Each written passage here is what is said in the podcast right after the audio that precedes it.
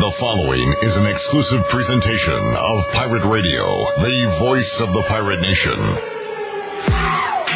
Welcome to Pirate Radio Live.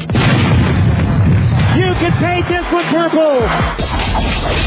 Now live from the Pirate Radio studios in the heart of the pirate nation, here is your host, Clip Brock. Welcome in to a Friday edition of Pirate Radio Live. Clip Rock here with you inside the Pirate Radio studios, coming to you today on Pirate Radio 92.7 FM in Greenville, 104.1 in Washington. We're on 1250. We're on 930. We are live online at pr927fm.com. You can find us visually on Facebook Live and on YouTube. We got some Olympics going on on the television, some mixed doubles badminton that Tony Dunn and I will be commenting on throughout the hour. Uh, but a big show today because it is Free Beer Friday. We'll be giving away a 12 pack of Bud Light Retro Summer Seltzers and a 12 pack of Bud Light Citrus uh, Variety Pack. And uh, along with that, a Bud Light shirt, hat, koozies, Pirate Radio shirt, and a large two topping pizza from Domino's, all part of our Free Beer Friday giveaway. Our last giveaway in the month of July. We'll do that today on Pirate Radio Live. It's also a special show because Wes Hines is producing today. Hello, Wes. Hello, Clipper. Good What's to- going on? Hey, man, you are. You are. Good to see you. And uh, filling in for Shirley Rhodes, doing a great job. Also, Chan Man, Chandler Honeycutt here as well. Hello, Chandler. What's up, Clipper? Looking uh, purple on a purple Friday. Purple, Purple Friday, baby. showing your colors. I like it. Uh, and we are all set to go. Coming up on today's program at 4 o'clock, Donnie Kirkpatrick will join us, the offensive coordinator of the Pirates. We'll talk about the offseason. We'll go over each position room, talk QBs, running backs, wide receivers, O-line, with Donnie K coming up at 4 o'clock. So get your uh, your pens and paper ready and jot down some notes on what the the depth chart and uh, what the season could look like on the offensive side of the ball when we talk to Donnie K coming up at four o'clock. At four thirty, Mark Greenhouse from the Golf Shop Radio Show will join us. We'll talk about uh, what's going on in the PGA Tour and also uh, what's going on in the Olympics uh, when it comes to golf. So Greeny will be here around four thirty. At five o'clock, the voice of Dowdy Ficklen Stadium and Minges Coliseum. Morgan Ehlers will be on the program at an, and at around 5:30 we'll continue our ECU 2021 opponent previews with Wolo Dave Woloshin. He is the voice of the Memphis Tigers. Hadn't uh, seen the Tigers on the schedule in a while, so we'll get a uh, crash course lesson on Memphis football 2021. We will kick it off with Tony Dunn from CountyCatChronicles.com on a football Friday edition of Pirate Radio Live. Remember we used to always say that, Tony? And now starting really, I guess next month, it's football Friday editions until the end of the calendar year and beyond. Yeah, now it's every day is going to be a football day soon. It is, and it's very exciting. Yesterday was the last Thursday with no football on for the entire rest of the year. That's an awesome way to phrase it. I The do that every year, Thursday with no football. Now look, next Thursday is going to come. It's going to be the Hall of Fame game. I'll turn it on at kickoff and probably flip it over to Big Brother. But there will be a football game on, and that's what matters. It makes you kind of just feel good inside, Yeah. like just knowing it's there. Even if you didn't watch all of it, just knowing it's there. Yeah, exactly. And uh, we'll watch some plays. We'll see some guys that we've never heard of or remember in college, and it'll be a boring game, but it'll be football. And then the week after that, I know Washington is playing New England on a Thursday. I don't know who the Panthers open up with free uh, preseason wise, but every team will get underway in a couple of weeks. So Yep. Yeah, I mean, and then we got to get used to the new preseason, right? One shortened game, so we'll be kind of interested to see how that adjusts, like the play time for players as well as evaluation. Because it was always traditionally week three. Yeah. You'd see the guys get the most work. Is that week two now? Is it still week three? I would imagine it would be the one sandwiched in the middle, game two. So uh, when it first came out that they were going to shorten the preseason, at first I was like, why just cut it to one game? But if you think about it, it actually is a big difference when it comes to playing time for these players that are trying to make a roster and for the starters. The the know the know it starters for the team. So um, one one less game in the preseason can be a big impact for the guys uh, trying to make the roster. The Panthers play all AFC teams in the preseason. They open with uh, the Colts on August 15th. Who They have a joint practice week with, and then the next week they play the Ravens. And Uh, also joint practice, right? Yeah, and then finish with the Steelers. And I feel like the Steelers have always been the team we played a lot in the in the preseason. Mm-hmm. Not the typical Patriots game here though. You know, uh, we- saving that for the regular season. Yeah. The Cam uh, return. All right, pop up the rundown for us, Chandler, and uh, let's uh, Sure let's go non NFL items for a few minutes before we dive into everything going on with training camps and and uh, and whatnot. But uh, Tony, conference realignment, uh, the Oklahoma. There's like a there's new speculation every day. There's also new real news every day. And today, that real news is Texas and Oklahoma have accepted the invitation to the SEC. They keep throwing out that 2025 date. That that's when the grant of rights contract ends with the Big 12. So the thought is we're going to join us as right when that's over. We're in the SEC in the summer of 2025 there is a thought that they could just pony up some cash, buy their way out of that, and move before. I tend to think that'll happen, but at the very latest, Oklahoma and Texas will be in the Southeastern Conference uh, fall 2025, I guess. Yeah, these things are you know complicated and complex when you start to think about the TV rights, like you Yep. said, these agreements with the the conference that they're in, and now the SEC is slated to become the super conference if it already wasn't, right? I mean, is good lord, and we could almost just watch all SEC all season. If I'm, uh, let's do this with other sports. Uh, If I'm the NFC East, I'm looking to add the Bucks. I'm looking to add, like, we want the best division Like if we in could football. kick out the Falcons and get the Packers. Who are y'all adding to the South? Right. You're going to get the Packers in there. So Uh, the the ones leaving the South to go to the NFC East would be what the the Bucks and the Saints, really, right? Well, Currently, that's yeah. who we want. Yeah, we want those teams. Yeah. Right now, both of those teams are, you know, um, I guess the odds for them to win the division. Tampa Bay, obviously, is the easy pick when it comes to bringing back all the starters, and the Saints with their history of success. But, But they got some quarterback questions. yeah. and the NFC South has historically been one that's just difficult to maintain that kind of. Um, New winner every year Yeah. type of thing. This whole off season, when I think about the Saints or talk about the Saints with other people, I have to stop myself and go, "Oh wait, they don't have Drew Brees. Instead, they have uh, Jameis Winston, who's trying to make another life of himself in the NFL, and maybe Taysom Hill. So who knows? I like that I said we were going to go away from NFL and just went right back into it. We're fired up for some NFL. Uh, but that was the news today regarding OU and Texas. Uh, uh, all right, let's go to MLB trade deadline. I know Oh. I'm going to miss a million of these things. It actually has impacted your two teams more than anybody from a seller standpoint. Chandler's Nationals are down to zero players. Tony, you might have a few Cubs left. maybe who? The latest news, though, Javi Baez to the Mets is reportedly going to get done. Is Contreras still on the team? Isn't his name? I have not seen his name Right. in a deal. I don't know if I'm going to know any players left on the Chicago Cubs. Baez, um, I mean, everybody's gone. I guess maybe Kris Bryant is still. They're still waiting to What? deal him, or did they? That's a great point because his name, he was scratched from the lineup yesterday, and we saw Rizzo uh, go to the Yankees. Yeah. But Bryant, I haven't seen his name involved with a team. No, and he was the one for years we've been, or not for years, but he's had problems with the Cubs in the in his deal. Remember, he went to like arbitration or like almost sued sued them over how they were like sending him to the minor league to extend his rights and some things. And then, yeah, all the guys. Schwarber is now with the Nationals, and you No, know, he's not because he got traded He got to the Red? Sox. Oh wow! Breaking news, Tony Dunn. Breaking news! But he was like, there for less than a season. the entire Tony, we got rid of so many people. the entire team from last year was already kind of blown up to a certain degree in prior to this season, and the remaining fire sale has been completed or is in completion right now. Kind of reminds you a little bit of the Hurricanes. A small move, maybe we'll have time to talk about that too. Um, a small move the Cubs made to kind of get it going was Joc Pederson to the Braves. Yep. Uh, Javi Baez and Rizzo, the hammers there, but even Craig Kimbrel, who kind of, you know, resurfaced as an elite closer there in Chicago, stays in Chicago, just goes across town to the White Sox.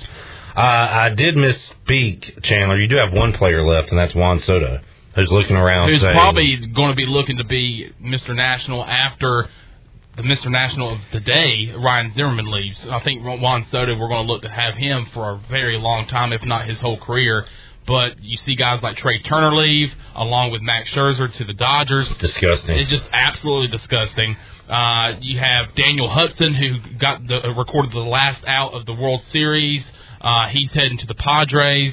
Uh, now today, Josh Harrison and also Yan Gomes, who were well, Yan Gomes was a part of that World Series championship team, not Josh Harrison, but um, Josh Harrison just recently acquired by the Nationals. They're off.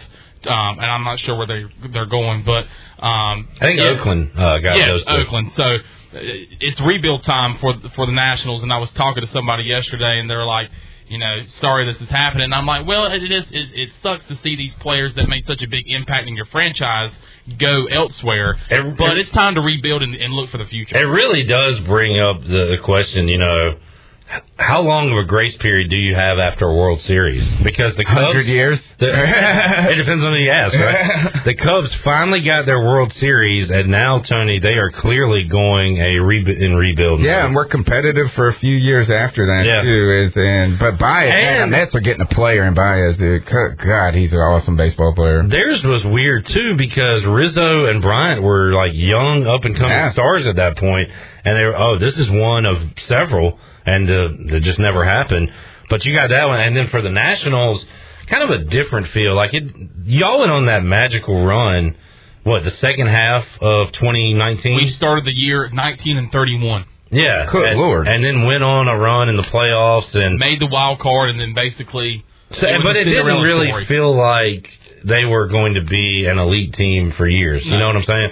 Whereas the Cubs, it kind of did. So two different scenarios there, but that's two teams that won a World Series in the last handful of years that are now going to be really bad uh, the next two or three years. But- It's all about pitching, man. That's what it comes down to. And you hear about all these offensive players going to other teams. Is that the teams that are competitive have had pitchers that have been just crushing it all season. well, on that note, Stephen Strasburg is still He a is national. still a national, um, but still is you know has battled injury his whole His whole- career. his whole career. Um, but since the World Series, the Nationals have not been as good, or actually they weren't they weren't that good the year that they went and won the World Series, and since then we haven't we haven't shown that we can get back there. Um, so I mean, it's time to rebuild.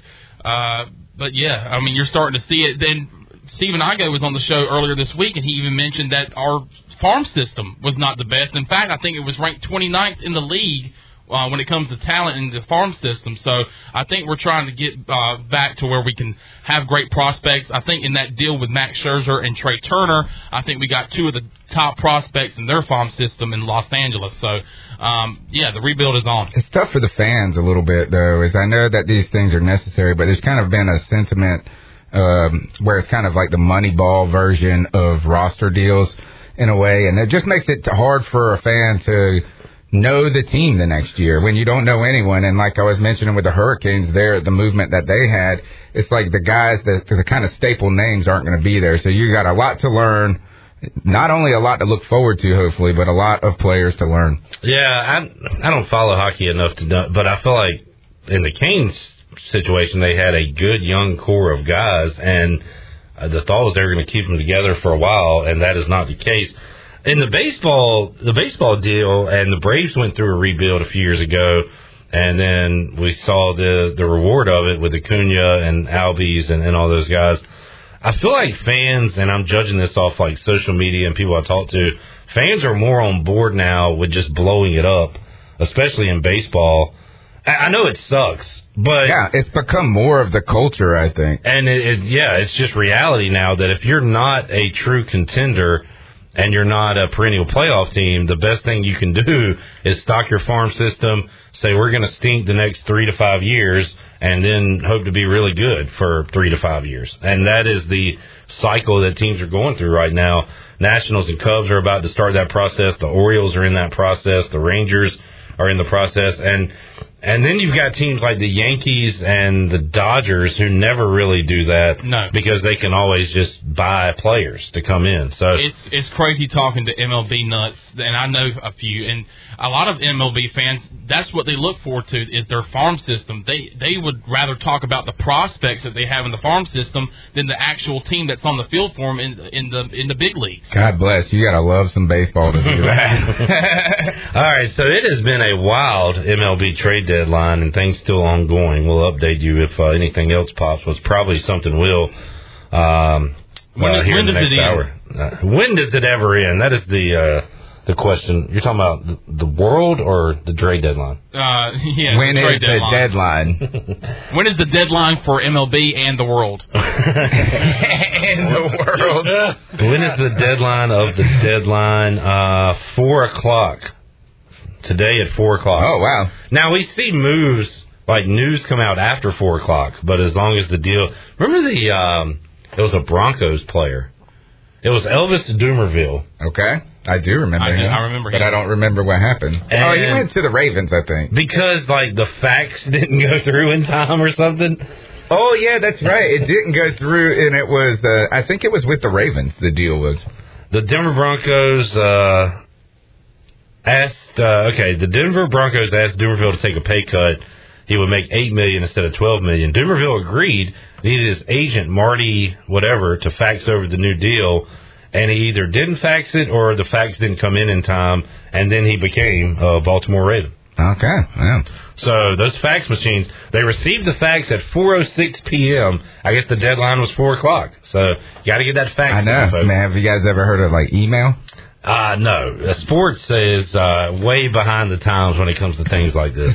they still do uh, faxes for signing day in uh, at college football. So that fax machine still uh, it looks like a dinosaur in the office, but it still gets used in sports. Don't leave the paper out in the sun; it'll disappear. All right. Uh, fine. Oh, NBA draft. oh, yep. Exciting time. I know. I refuse to get excited. Like I wanted the Hornets to get Malik Monk. I was super excited. He didn't do anything until this last year, really. So I've been burned at times, but it it does feel like the Hornets got a good haul last night with James Bouknight, Bouknight, And, Bouknight. Uh, however you say I'm going name. with Book Night. Bouknight. Uh, or at least that's how I've heard Apparently, people say. Book was a top five, top six prospect. Was not expecting to fall to 11 to the Hornets. Uh, I did see a tweet where the Hornets were going to go with the guy they got at 19, Kai uh, Jones. Kai Jones at 11. So Bouknight fell to 11. They got Bouknight. Then they traded up to 19 with, I believe, the Knicks. I can't remember who they The traded. up Knicks to. traded back three or four times last night. And so they got the guy that they wanted originally in Kai Jones. So uh, a lot of happy uh, Hornets fans on Twitter last night. They also got some super long Scotty Lewis? athletic dude named Thor. Oh yes, I, and that was from the rights for uh, Detroit Pistons. Yeah. I did see that. So uh, that like guy's jersey. Yeah, I kind of want right now. Thor or something. Yeah, like that. and like yeah, I like the way he plays. I, I'm excited about him actually. So uh, This is the Melo effect, though. You know, is that uh, clip? I know you're kind of like you're trying to refuse to get too excited too early, but the Melo, since Melo has worked out so well in his first season, there's a kind of excitement that we have a budding superstar right there, and then then you pair young talent with him, and uh, you know that's where I think a lot of this optimism comes from. it's amazing that everything comes back to him. You draft a guard and you say, "Can you imagine a backcourt with Bouknight and Lamelo?" Then you draft a big man. Can you imagine him throwing Yeah. lobs? Like everything circles back to the rookie of the year in uh, 2021, Lamelo Ball. We talked about it off the air earlier today, but there was a tweet last night, and it kind of makes me raise my eyebrows. But Lamelo Ball already has the weapons that Kemba Walker never had in Charlotte. Before he plays the second season, and And more star power right now. I it's mean, it's probably so true, early. right? I would think so. Yeah. Looking at the highlights I mean, of had Book the- Night, the way he's athletic, he's he finishes at the rim, and he's a two guard, or I, I guess he's a two guard. Their best team was Kemba and Al Jefferson, Yeah. and who else was there? Can't tell. I mean, I can t- I can name off Gerald Henderson, but he wasn't an impact player. I can't I can't name off anybody else. Courtney Lee was Courtney their other Lee. guard. Uh, they had Zeller. They had. Didn't Michael they have Kidd-Gilchrist. the um the Asian kid? Josh Oh, McRoberts. they had Jeremy Lin that year. Yeah. Uh, so yeah, they have already with Gordon Hayward and uh, Terry Rozier, and uh, we're still holding out hope that they got something with Bridges in Washington too, right? Look at this Yeah. horse's hair clip. That's got a it's got a fly do. Um, we have now switched to equestrian, Equestrian. on the television, and it looks like I got plaid. It kind of like a cornrow, like one single cornrow down the back. And uh, there you go. All right, uh, last topic is the Olympics. Tony Dunn, have you watched any this week?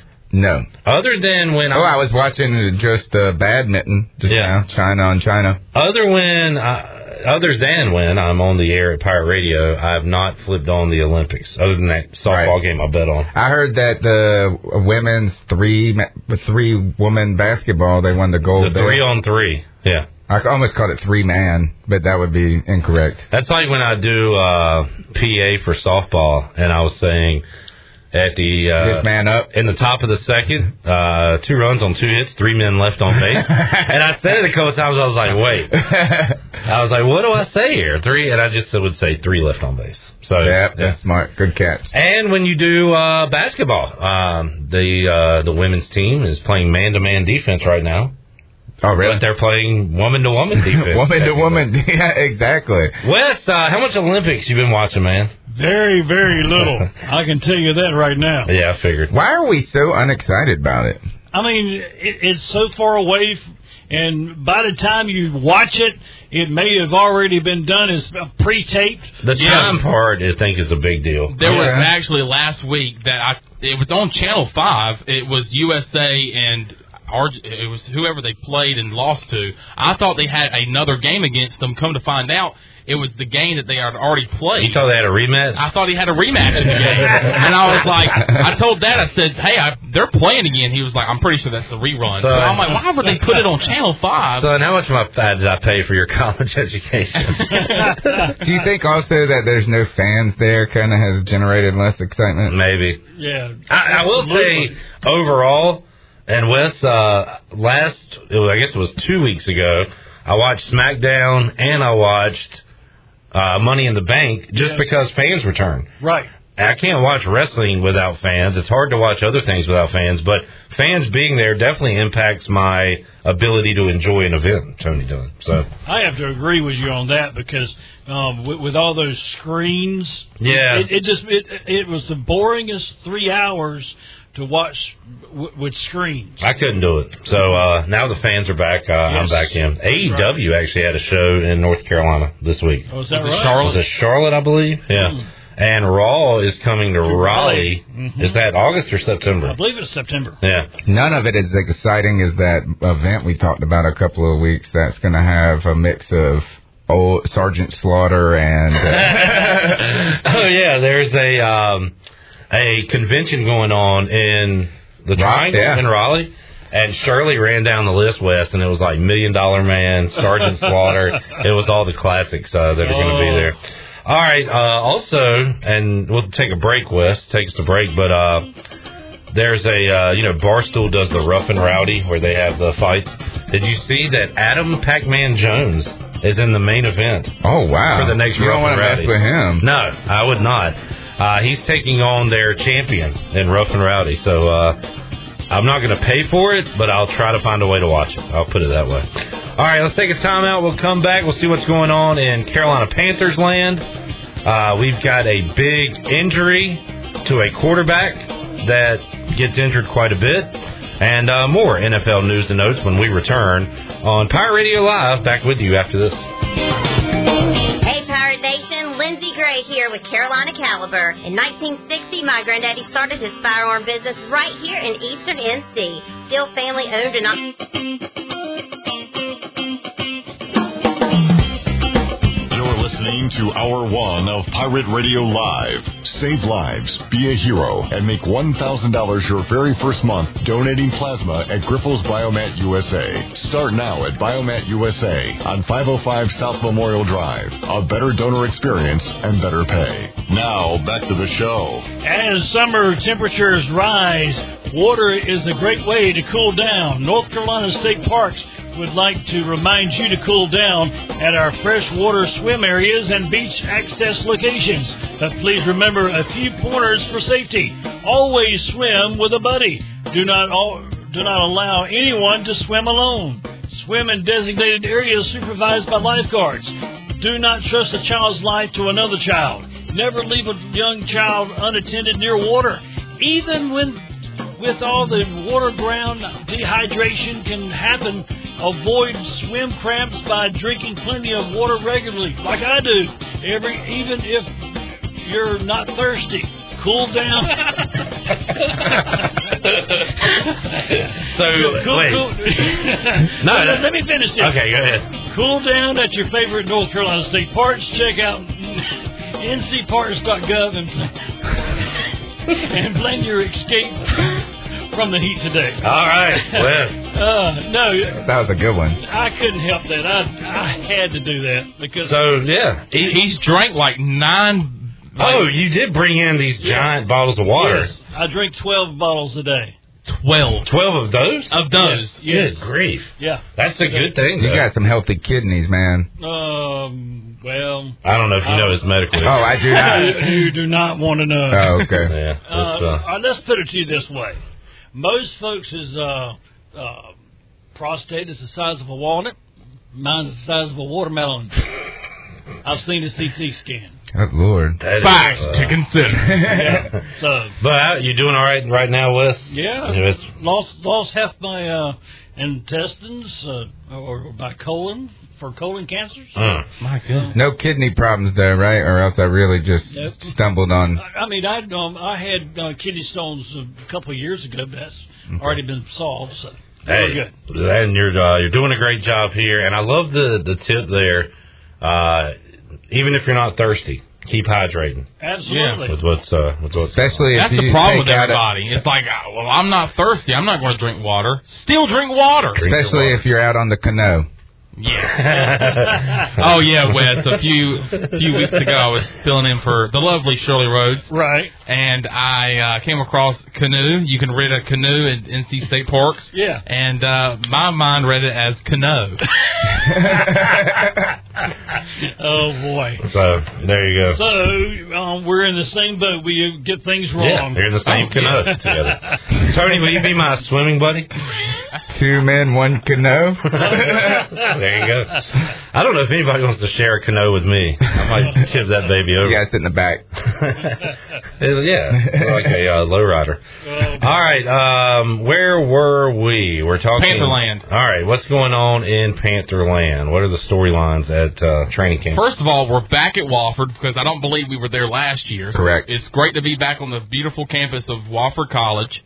Um, Also, Sam- the hottest place on earth. yes, Chandler's the biggest company man for the Panthers I've ever heard in my life. Now he's like, beautiful Wofford, great to be back. it is beautiful. Okay. I've been there. It's Last great. year, he was like, so nice. We're finally not in Wofford with that stinking heat. But- no, but listen, Listen. like they have a great uh, a bunch of partnerships with like Lowe's and stuff, so they have really done a great job of making it um, basically like a garden there. Like it's it's amazing how the field looks and. Like it's got to be a great recruiting pitch for people for like going to Wofford. I don't know how that is a pitch, but um, it's the Garden of Football Eden right there. No. Okay. Cliff's not having this. You know, the good thing here. I'm just fascinated by uh, every way Chandler can spin positivity to the Panthers. What I, I'm saying I is, wish I could do that. I'm so old, jaded, cynical about my team. I would never speak like this. this is why I say this because we're back to some sort of normalcy. That's good for now. All right, I'm going to knock on this wood table right here because the number one storyline coming out of the Carolina Panthers training camp so far as we David Newton. No injuries. as we look around the league and we see some of the headlines popping up today, and even I brought them up to you up the air, then you reference somebody on your team who's already struggling with some sort of injury. Right now, the Carolina Panthers, I have not seen their name on any of these reports. And mm-hmm. also, I think the other good thing is I think the Panthers are among one of the top vaccinated uh, teams with players, even though Denzel Perryman. We actually know they said that 93% of the Carolina Panthers are vaccinated, and Denzel Perryman is not. He came out and said that today. So we, I almost think we could probably calculate exactly how many players are left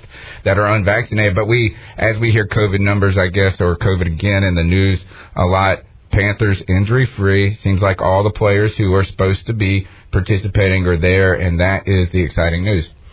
Um, I, I saw something earlier this week. Uh, Matt Rhule's comments on Sam Darnold, and I guess it's just the way our brains work these days that we assume everything's like negative drama. Something like when I read it, I was like, "Well, that seems kind of harsh." But so his quote was talking about Darnold. I guess Sam Darnold recently got vaccinated, right? Correct. Yeah. Um, and he was asked about, I guess, being a vocal leader with the team, and uh, Rhule said, "quote Sam's 23 years old. He just need, has to worry about playing quarterback right now. Uh, we've got great leaders. We got Chris McCaffrey, Matt uh, Paredes. Paradis. Paradis. Well, no, actually, I have no idea how to say it. Paratus, Paratus. We got DJ Moore, Robbie Anderson. Robbie Anderson's a vocal leader. That's interesting. He is. Dan Arnold has called a vocal Oh, leader. wow. Wow. He says we got all these veteran guys that have played a lot. Uh, he's not completely off the hook when it comes to being a, a team leader. Think actions speak louder than words. Uh, he talked about him. What he needs to do is be the first guy in the building, the last to leave. So I guess he was just answering a question about being a vocal leader, which I will admit is a is a fallback, a crutch for us media guys at media day, at fall camp. When we say, Coach, who are your your Right. leaders this year? He was asked about. Well, Sam there is Darnold. some background to this story a little bit, and it all kind of circles back to David Newton, right? And so, um, who was a reporter. yes, he For is the, ESPN. he is the ESPN reporter. Shockingly still. Yes, actually, no, it's not shocking now. He gets more clicks than anybody. Uh, like in the whole company, he's like the company leader probably in clicks because of all the. They'll never let him go. right. So, uh, but originally when um, players were the vaccination protocols were put in for the NFL, two players uh, that got some attention uh, nationally from the Carolina Panthers was um, Christian McCaffrey and Sam Darnold, both who said that they had yet decided if they were going to get the vaccination. They're trying to think through these things, and immediately people are like, "Why aren't you doing it right away? Why aren't you doing?" You know, so that's one of the background stories. The next part is that they're talking to Sam Darnold, and it was clear that he was in the second phase of his vaccination process. And David Newton asked him in the very beginning of the interview that if he would talk about the, you know, the COVID, the vaccine, why he chose to get it. And, and Sam Darnold said, I'm not going to talk about COVID at all. And then, uh, later in the interview, Sam Darnold's like, um, talking about leadership and some different things he was asked about that. And David Newton cues back in and he says, so since you, as a leader, how do you think you should think about this COVID vaccination? You got anything to say? So he circled back and threw a haymaker. Yeah. And then that's where Matt Rhule comes out later. And every time someone says this right in the beginning, you're surprised a little bit, kind of like how he angled toward the leadership thing. Yeah. The very first thing of the is he's 23. Every time I hear that, that's ridiculous. It's crazy how young he is. By the way, the the story said in parentheses he actually turned 24. 24. Okay. but that just the point. Uh, long in the tooth now. But um, one of the things I like about the statement from Matt Rhule is is that there was yeah certainly there's the pressure of being quarterback is the pressure that Matt Rhule is putting on him right now. And from a player who was one of the you know a top draft pick for the New York Jets in a very difficult media market on a team that was very bad with a lot of pressure on him, you know I think Matt Rhule is trying to you know um, make this less make it more Ease simple. the pressure. Make Yeah. it make it simpler. saying that you just be a quarterback. We don't because a lot of times you look at the quarterback to be your not only offensive leader but team leader. He's basically And saying, "Look, I'm- we have leaders right That. If I'm Sam Darnold, I look around at my receiving room and I'm I, the pressure's off of me immediately. Already, yeah. I I look at my running back room and I'm like, the pressure's off of me uh, immediately. I love the idea of uh, Robbie Anderson being the guy that everybody needs to get behind and listen to. He was voted as the, or not voted, but they said the funniest guy in the locker room. yeah, Some- somebody said today on Twitter, I saw a comment and said Robbie Anderson seems unhappy, and a bunch of people responded to that tweet and said that's just how he is. Yeah. Like that's literally his persona. What's that bear doing? What's that bad? All right, so uh, you got that in Pantherland. Susan said, "Idiot rule: If he calls you a leader, you'll be cut next season." oh, she's right. But he kiss does have a, a death kiss to him a Yeah, little he bit. does. And he praises you a little bit too much. Watch out. He's Yeah. done it to already. Well, Two no. quarterbacks, right? Well, did he do it with Teddy? Because now him and Yes. And Cam. That's what I'm saying. Yeah. But see, now the thing with Teddy is that he gave him a kiss of death, but then they got to where they were like, yeah, like basically were open about how they were not happy with him. Yeah. Yeah. What did, did you see the Teddy Bridgewater comment this week? No. Oh man, it's Oh, wonderful. some about he was in a jungle or something. Oh, yeah. and he and it's just He's gonna come out. You put me in the jungle. I'm gonna the come out with, with a, fur coat and and, a headband made of leaves. Yeah. how does that work? Somebody made a picture of it. Yeah, Uh, yeah, I of course they did. I think he got into some stuff in Colorado. Peyote. maybe That Colorado Kush. How do you make a headband out of leaves? I want to figure braid it. out. I guess you can tie would be like a- stems together. What are the uh, a laurel? Is that? Okay. Isn't that a laurel? Is that little thing you put on your head made of like olive leaves or something to that effect? I'll Interesting. up while you talk. No, no, don't. You don't even need to.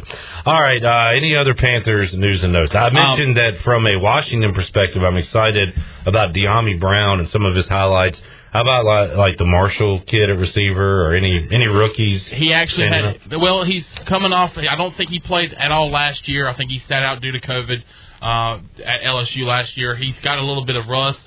He was dropping passes on the first day of training camp, which I saw, but apparently he's bounced back in the past couple of days, catching balls from Sam Darnold. Are you talking Uh, about Terrace Marshall Jr.? Yes. Yeah, and uh, Bill Voth put out a tweet yesterday, or maybe Darin Gantt said, you know, you don't want to get too excited too quick on day two or three of practice, but a little Muhsin Muhammad type. Yeah, flair I to don't. it. I get it because I do that accidentally too. I always compare an Right. old guy to a new guy, but that's that's just, it, we shouldn't do that really. Jason, especially one so you know important in in Carolina. If anybody's probably upset about their number being worn, it would be him more so, Greg Yeah. Olsen. But uh, Jaycee Horn got his first interception today. Yep. Um, and you, I think, um, you know, we haven't heard a lot about Christian McCaffrey in this camp at all. Just that That's he good, is right? focused and zoned in. And, and how do you, how do running backs really shine in a in a time where I you did- don't tackle? I did see a video of him shaking uh, Shaq Thompson out of his shoes. Not surprising. Right, but uh, surprising. Jeremy Chinn is moving to the safety position full time. Yes. Um, I saw that he's going by the nickname Little LeBron. I saw that. I'm not paying. Attention. I don't think uh, he, I You're don't, not acknowledging that. No. I don't think he's going by that name. I think No, uh, he- Donte his Jackson teammate, called him yeah. Okay, Uh, That's 'Cause he's a dumb freak. nickname. But Because Jeremy Chinn great. had an interception yesterday. They yesterday. could at least Panthers. call him Brawny. Double chin, Yeah, I like I like the chin check. Chin. I like chin check. chin sanity, chin sane, Chin sanity. Chin sane in the membrane. But, uh, Captain Chinsana. a training camp darling for the past few seasons. Omar Bayless is also trying to make the roster. He's been he's made a name for himself the past couple of training camps, and he burned um, Jaycee Horn Horn, in a seven on seven, which there would have been safety help there uh, if it was a regular you know regular game situation. Uh, but Omar Bayless is still showing that he can make an NFL roster. Um, uh, Cam Watch 2021, former Panther Cam Newton walked on the field at training camp alone without the rest of his teammates. Tony, would you like to address that? Yeah, he was the first one on the field. No, he wasn't. Actually, this is what Chandler then tried to tell me later is that Mac Jones was on the field before him. he was How do you know? I didn't see because that. I saw Twitter. It was on Twitter. I didn't see the picture. I It was a video. All right, so it was a video of Mac Jones running on the field. Actually, he started with that weird, awkward walk that he had at the NFL draft, Oh, The, and then it uh, turned. birth and hips. Yeah, walk. It and then looks it, like he's wa- then the it turned into like a little walk. jog. Then it turns, and he's wearing number fifty, and it's like this is the weirdest thing. He's wearing the jersey number fifty. Why? I have no idea. He's gonna play two positions. But anyway, so and the thing is, oh, and we were talking about David Newton a while ago. You know, he's come out and said that Sam Darnold is on. He's like the first on the field. The quarterbacks are the first on the field. When Cam Newton spent most of his time in the locker room stretching.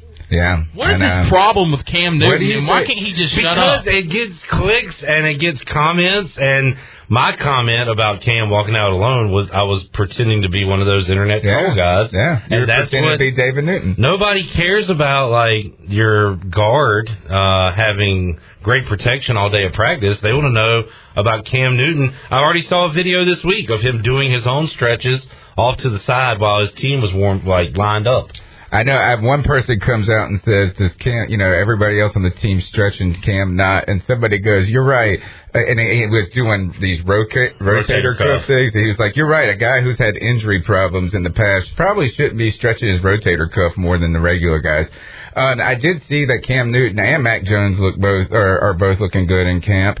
And I wanted to go back one last thing from David Newton. Did you see? And you guys have probably already talked about it this week. The picture he put up, and he said that uh, Christian McCaffrey the first in the building, and it wasn't Christian McCaffrey. Yes, we talked about this you know, earlier this week. And I, but you know, I'm sitting here trying to think: Is he joking? I want to think that he's joking. I hope that he's joking because if he's not, then dude, really, I uh, The I- guy looked nothing like C-Mac. I want to get him on the show. I want him on my podcast, and I will ask him: Is this Is this for show? Is that accidental, or do you uh, do you do this intentionally? And Pat Coltrane, who has a YouTube channel for the Panth- like a Panthers channel like mine, he made a joke that he said uh, David Newton saw the first white guy with good calves and assumed it was Christian McCaffrey. Uh, yeah, you know, at Pirate Radio, if we if we did that, if we said Holton Ahlers, uh, you know, first on the field, And it's Tyler Snead. yeah, we would get a lot of comments, a lot of attention about that. Uh, more so than if we got it correct. Maybe so we're, maybe a we're point to going it. all about this the whole ro- the whole wrong way. Yeah, we, we could be. By the way, 14 seconds ago, Pro Football Talk uh, put out a story on Twitter says uh, What about a story? Cam Newton has been a great teammate, according to Mac Jones. Like, I don't know. Hey, click on it if you'd like to read about that. Guess who else said that about uh, uh, Everybody? Every single Justin person. Fields said that about Andy Dalton. Yeah, like it, it- Well, and also every person has said that about Cam too. All right, uh, let's take a timeout. We'll come back. We'll wrap up hour number one. Talk more NFL news and notes. Stop me if you've heard this before. Carson Wentz is injured. Oh my God, you're kidding! I am not. Is Jacoby Brissett still on that roster? We'll look at the other Colts QBs. And uh, talk more NFL news and notes when we return on Pirate Radio Live. Got Donnie Kirkpatrick coming up at 4 o'clock. Stick around for that as well. We're back after this.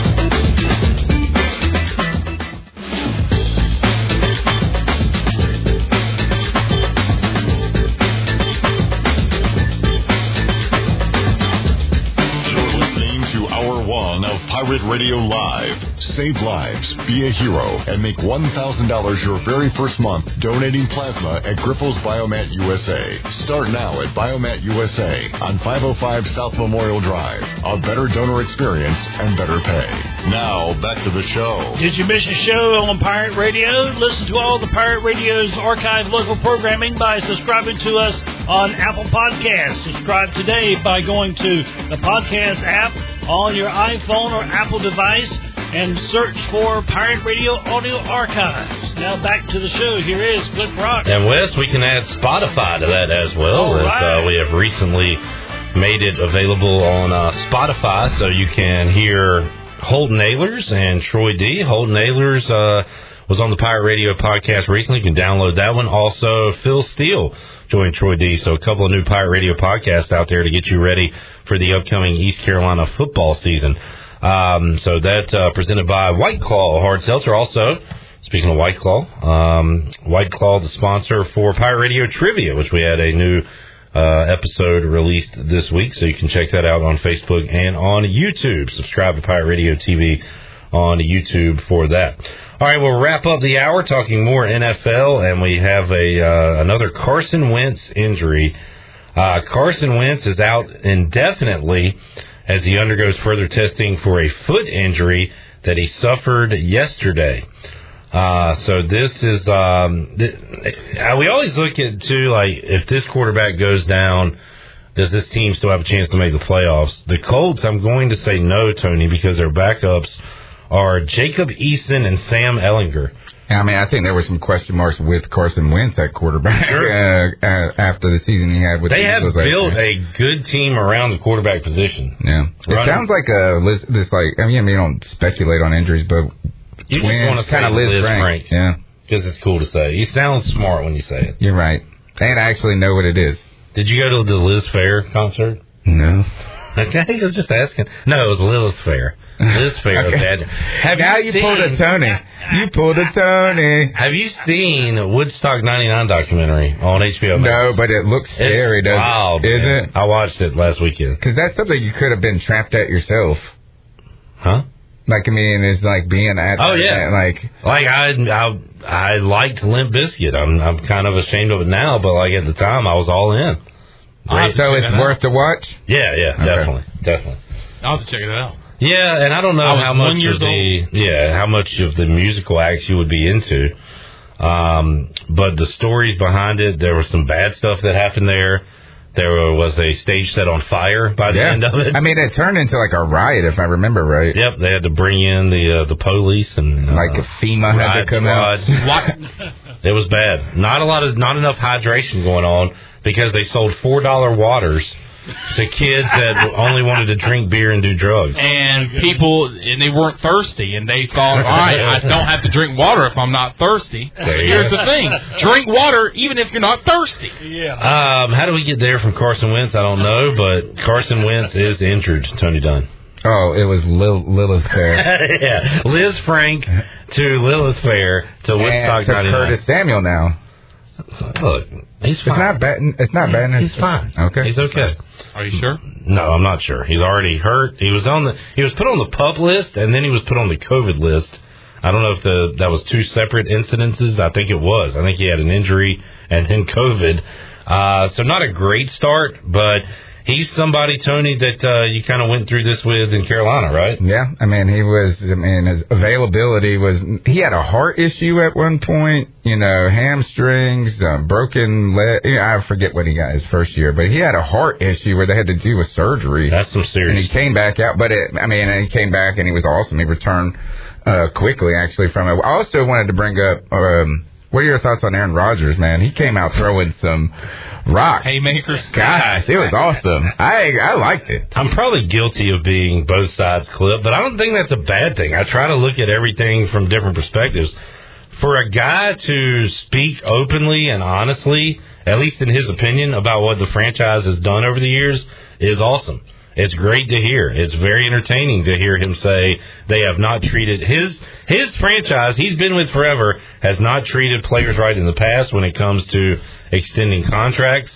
Uh, he is. He said Green Bay is not a vacation destination. They come here to Yeah. play with me, which is all That's true. It's very All true.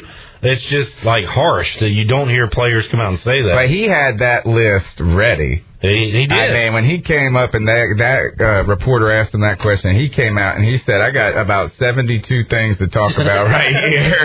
And uh, the one point I didn't like about it, and I think, is that how long he's been there. He was, um, you know, he didn't start for his first couple of years, but he's been with a, he's been a starter for nine years. And you think about how many changes have happened or happened to football organizations over a decade. And when you have that constant there, he's been in the building when they've won. He's been in the building when they weren't winning. And uh, and he does have um, a certain perspective. I mean, it's like a, and not every quarterback, like a Sam Darnold at 24 years old, can can have that position and that perspective. But he's been there longer than the dang GM has. One of his points was he wanted a bigger position or thought he deserved a, a spot where he could talk about personnel Be and do that stuff. I never got to the other side of, of the uh, the issue. The other side is he is a big giant baby diva, and he learned from the best in Brett Favre. Yeah. So like he he seems to He's got the chops though. If you if you if you got the if you can back it up, then you can you can talk junk. It's like um, Todd Gurley said this one night. One night he said, if you want to hoot with the Owls on the weekend, you better soar with the Eagles on Sunday. Well, how about that? It was, That's a, good, pretty good. it was a good one. I don't. I think he added. I added the days in, but he said if you want to hoot with the Owls, you got to soar with the Eagles. Interesting. But it's like you mentioned earlier. I do like that he didn't just make it all about his mistreatment from the franchise. He also made examples of other former players. Yeah. well. I think he mentioned Charles Woodson. But, I think that Jordy Nelson nobody- was a good example is Jordy Nelson. You know when they were cooking with Randall Cobb and Jor- Jordy Nelson, I think Randall Cobb went from went and took money, right? Got a bigger deal. But he was saying that Jordy Nelson was ready to play on a reduced rate. Now if Yeah, he's kind but of, he goes out to Oakland and doesn't really do much. Like, but then he said that he doesn't have me throwing them the ball. as a, we talked to Mully, a Packers fan, yesterday. How much did these have these guys done? Some probably have done well. Some like Julius Peppers. Why would you bring back Julius Peppers at the age of forty-two? Well, he did leave the Packers and then go get 11 sacks for the Carolina Panthers the next year or something like that. Yeah. I, I, so Did he bring up Julius Peppers? Yeah, he mentioned him by name. Heck yeah. Micah Hyde, who I think has Charles Woodson. done well. Woodson, all the receivers with. Um, he mentioned what Greg Jennings and He wanted uh, he mentioned Nelson Finley back. Did he say No, Michael no. Um, so- Donald Driver, can we get him to come out of retirement? Yeah, we brought back all those old names, but he definitely uh, he was prepared, man. and he, nobody thinks high, higher of Aaron Rodgers than Aaron Rodgers. So there's there's some of that too. All right, uh, we are about out of time.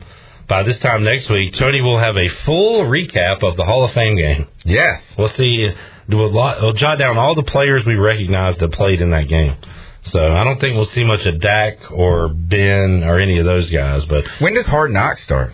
Yeah, that's that's later than I anticipated. I believe it is uh, Wednesday the 11th is Oh, the first, okay. or either Tuesday the 10th. It's that week, I believe. I'm All right. actually excited about it being the Cowboys because there's so much personality around surrounding that team. But it's like I think this is their second time being on Hard knocks. I think it might be their third time actually that they've been on Hard Knocks. It's been, yeah, they've been on quite a few. I mean, Jerry is alone enough of a reason to watch. We'll see if Jerry can get some glory hole in 2021. I want me some glory. hole. That's his words, not mine.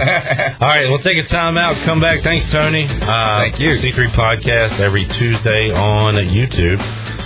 We will talk to Donnie Kirkpatrick, ECU offensive coordinator, when we return on Pirate Radio Live. We'll go down the position groups, QB, running back, wide receiver, O line, and talk about the personnel and more when we return on Pirate Radio Live on a free beer Friday. Back with you after this.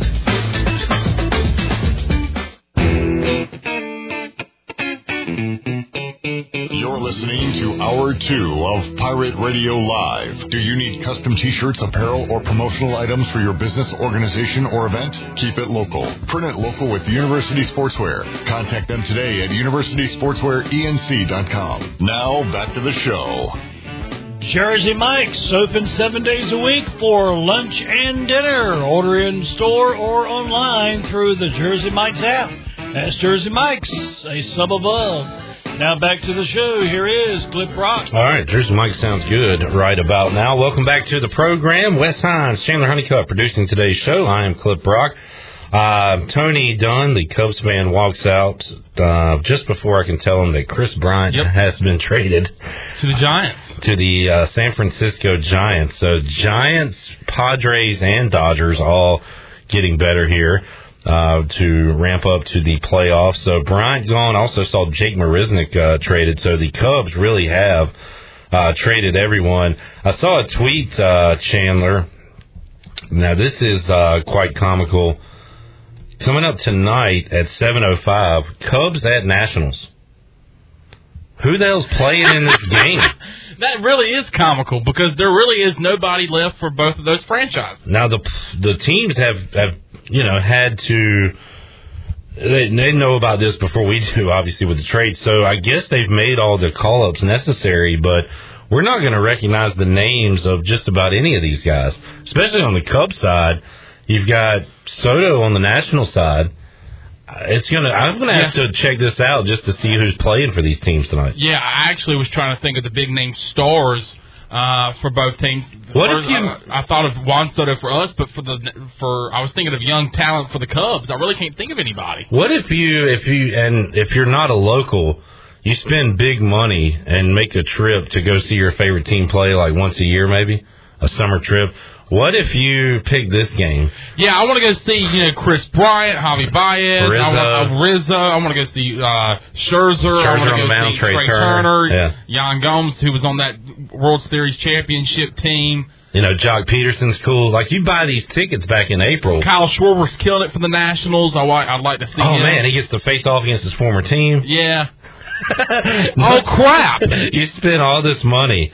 To go pretty much watch two minor league teams play, two AAA minor league teams play. Hey, good news on StubHub. If you still want to go, you can get tickets as low as fourteen bucks. Wow. So maybe, uh, maybe you can. Good luck reselling those uh, tickets. Everybody's trying to resell their tickets right now, and it's not working Yeah. for that game. All right, let's talk uh, some Pirate football and welcome on the offensive coordinator of the East Carolina Pirates, Donnie Kirkpatrick, joins us on a Friday edition of Pirate Radio Live. Uh, Coach Kirkpatrick, how you doing, man? I'm fantastic, man. How you doing? Great, and uh, it's great to talk with you. Uh, and and I never know, Coach. Uh, and I, I talked about this when Amanda Houston joined us earlier this week, and mentioned that I talked to Chris Foster, running backs coach, uh, right after spring ball, and said. Coach, uh, you finally get to take a breath, get a little time off, and he looked at me funny and said, "There is no time off." and uh, so, Donnie, hopefully you have been able to to relax a little bit, but man, it's a it's a twelve month job uh, when you sign up for this, right? It, it absolutely is, and of course, as uh, Ruff used to say, you know, we knew it was a rattlesnake when we picked it up. we don't have any reason to be shocked about it, but uh, I just think the recruiting, you know, the way it is today has really, really squeezed the summer a little bit more. In that now June is, uh, such an active recruiting, uh, month that, uh, every day in the month of June we had prospects either on unofficial visits, on official visits, or in camp here. And, uh, that just really, really makes the summer go fast. But we, we were lucky enough. We got a few weeks there at the beginning of July when there's a dead week in recruiting. There is a two week dead period there. And so we, we slipped away a little bit and now we're back in the office though and we're preparing for, uh, the players to report to camp, uh, on Tuesday, the third. Man, exciting times as we get set for East Carolina football 2021. And, and Donnie, especially with the year you had last year, unable to see the recruits face to face, that, uh, that was a whole new world this year, uh, trying to pile all that in. And, and, and it, it does seem like since you and, and Coach Houston and the staff has been here, man, you guys have replenished a lot of depth, and I'm speaking generally here, especially on the defensive side of the ball. But it does look like you finally got in some position groups in some rooms two and three deep. Coach, uh, do you feel that way? Have you been able to, to get that depth up a little bit? Yeah, I think that's probably the, the number one thing we might be excited about is that now finally we've got some competition. I think for positions, and we've got some depth. So if one guy goes down, you don't have to totally change what you're doing or just hope, you know, that the other team doesn't show up that week. Uh, so, uh, uh, that's been a huge emphasis is to get some more quality players in here. You know, I think a lot of it, uh, has been the offensive line and the defensive line and that, you know, in our philosophy, you're going to win up front. And, uh, you know, that's how we won when I was here before. Uh, we were better up front on the defensive line for sure and mostly the offensive line too. And then you get those couple of skill guys that can go make the difference, but you're not going to win at this level unless you got the linemen. So there's been a lot of emphasis on that, and uh, we we've been fortunate this year that we we do get to see the recruits. It was a very scary thing in that uh, we signed a class, and I think out of the entire class we had only seen three of them hmm. in person before. So you know, kids were literally showing up. And we were introducing ourselves, and you weren't sure who they were. They weren't sure who you were. Now you'd had a lot of conversations with them on phone, and you'd had some Zoom, but it's just not the same through a Zoom that it is seeing a guy. You don't know how tall he is. You know, you don't know how wide he is. You know, yeah, never really shook hands with him, so it's a it's a total different. But we've been very fortunate. Most of those guys, I think, we've been very pleased with. Donnie Kirkpatrick joining us. Donnie, let's talk about some of the personnel. We'll start at the quarterback position. And uh, what did you ask Holton Ahlers to improve upon in the off season, and and and what was he able to accomplish this off season, Donnie, to become an even better quarterback for the Pirates? One of the big points of emphasis for for Holton was we were going to lean him out a little bit and trim him up a little bit, and uh, see if we couldn't get back to uh, maybe a couple, a little bit of quickerness, you know, in the first couple of steps and and, and getting out of the pocket. Uh, you know, I thought he still runs pretty well, but it was taking him a little longer. I thought maybe to get to top speed. You know, I think you see. Uh, you see run that draw at Temple comes to mind, and he takes it about 60 or 70 yards. He's rolling pretty good once he got going, but I thought that he really needed to work some on maybe the initial quickness. And so with Big John's help, we really concentrated on trying to lean him out a little bit. He's 12 pounds lighter right now than he was at his lightest last year in the in the season, and I think it's going to make him a little better player uh, and it'll be a little bit more effective. And, and, uh, you know, you, you got to escape. You got to beat people with your legs right now. And, you know, and you got to create some plays out of the pocket. And, and he can do that and he can be very good at that. So that was really the big point, uh, that we did physically. And then we've just really, really spent time trying to get him to be a little more consistent. You know, there, there are times when he gets on a roll and he's had some games to where I think he's the best quarterback in the league. I don't think there's any doubt about it. You know, SMU comes to mind both years, you know, Cincinnati year, year one, and there's some, you know, South Florida last year. I thought Tulsa last year. We just got to be more consistent. And when, when those games and you don't have your A game, and it maybe it's not just you, maybe it's the people around you or the other people are defending you well, we, we got to stay away from the disaster plays. Um, he doesn't throw a tremendous amount of interceptions, but when he does throw interceptions, he's thrown them two and three at a time in those games, and then other games go and not throw them. So we, we just want to eliminate those really, really bad games and those bad series and just get to be a little bit more consistent. if he does that, I think he's a top player in the league. Donnie, I know you were excited to get back to spring ball uh, in 2021, something you didn't have in 2020. So you were able to work with and and see up close, uh, you know, Ryan Stubblefield, uh, Alex Flynn, and of course Mason Garcia, and even the young fellow Walter Simmons. So when you look behind Holton Ahlers right now, how have those guys progressed uh, from a year uh, under your tutelage, Don? Well, I think we are building depth there as well, though it's still a little bit uh, inexperienced and game-like type deal. You know, Mason Garcia has an unbelievable uh, ability. You know, there, there's no limit to how far he can go. I think in this sport, uh, he did get the opportunity to play a little bit last year, not enough, you know, to really say he's he's a veteran or he's seasoned or you know he's got experience.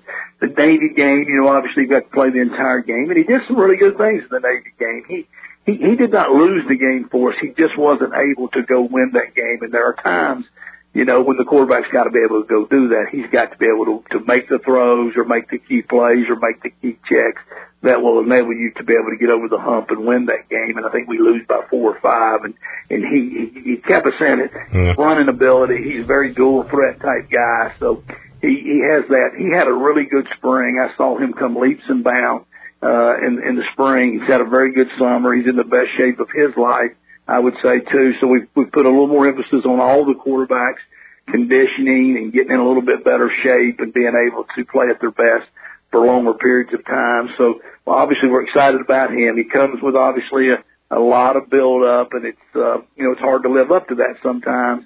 And, uh, you know, a lot, a lot of expectation, but I think he's surely heading in that right direction.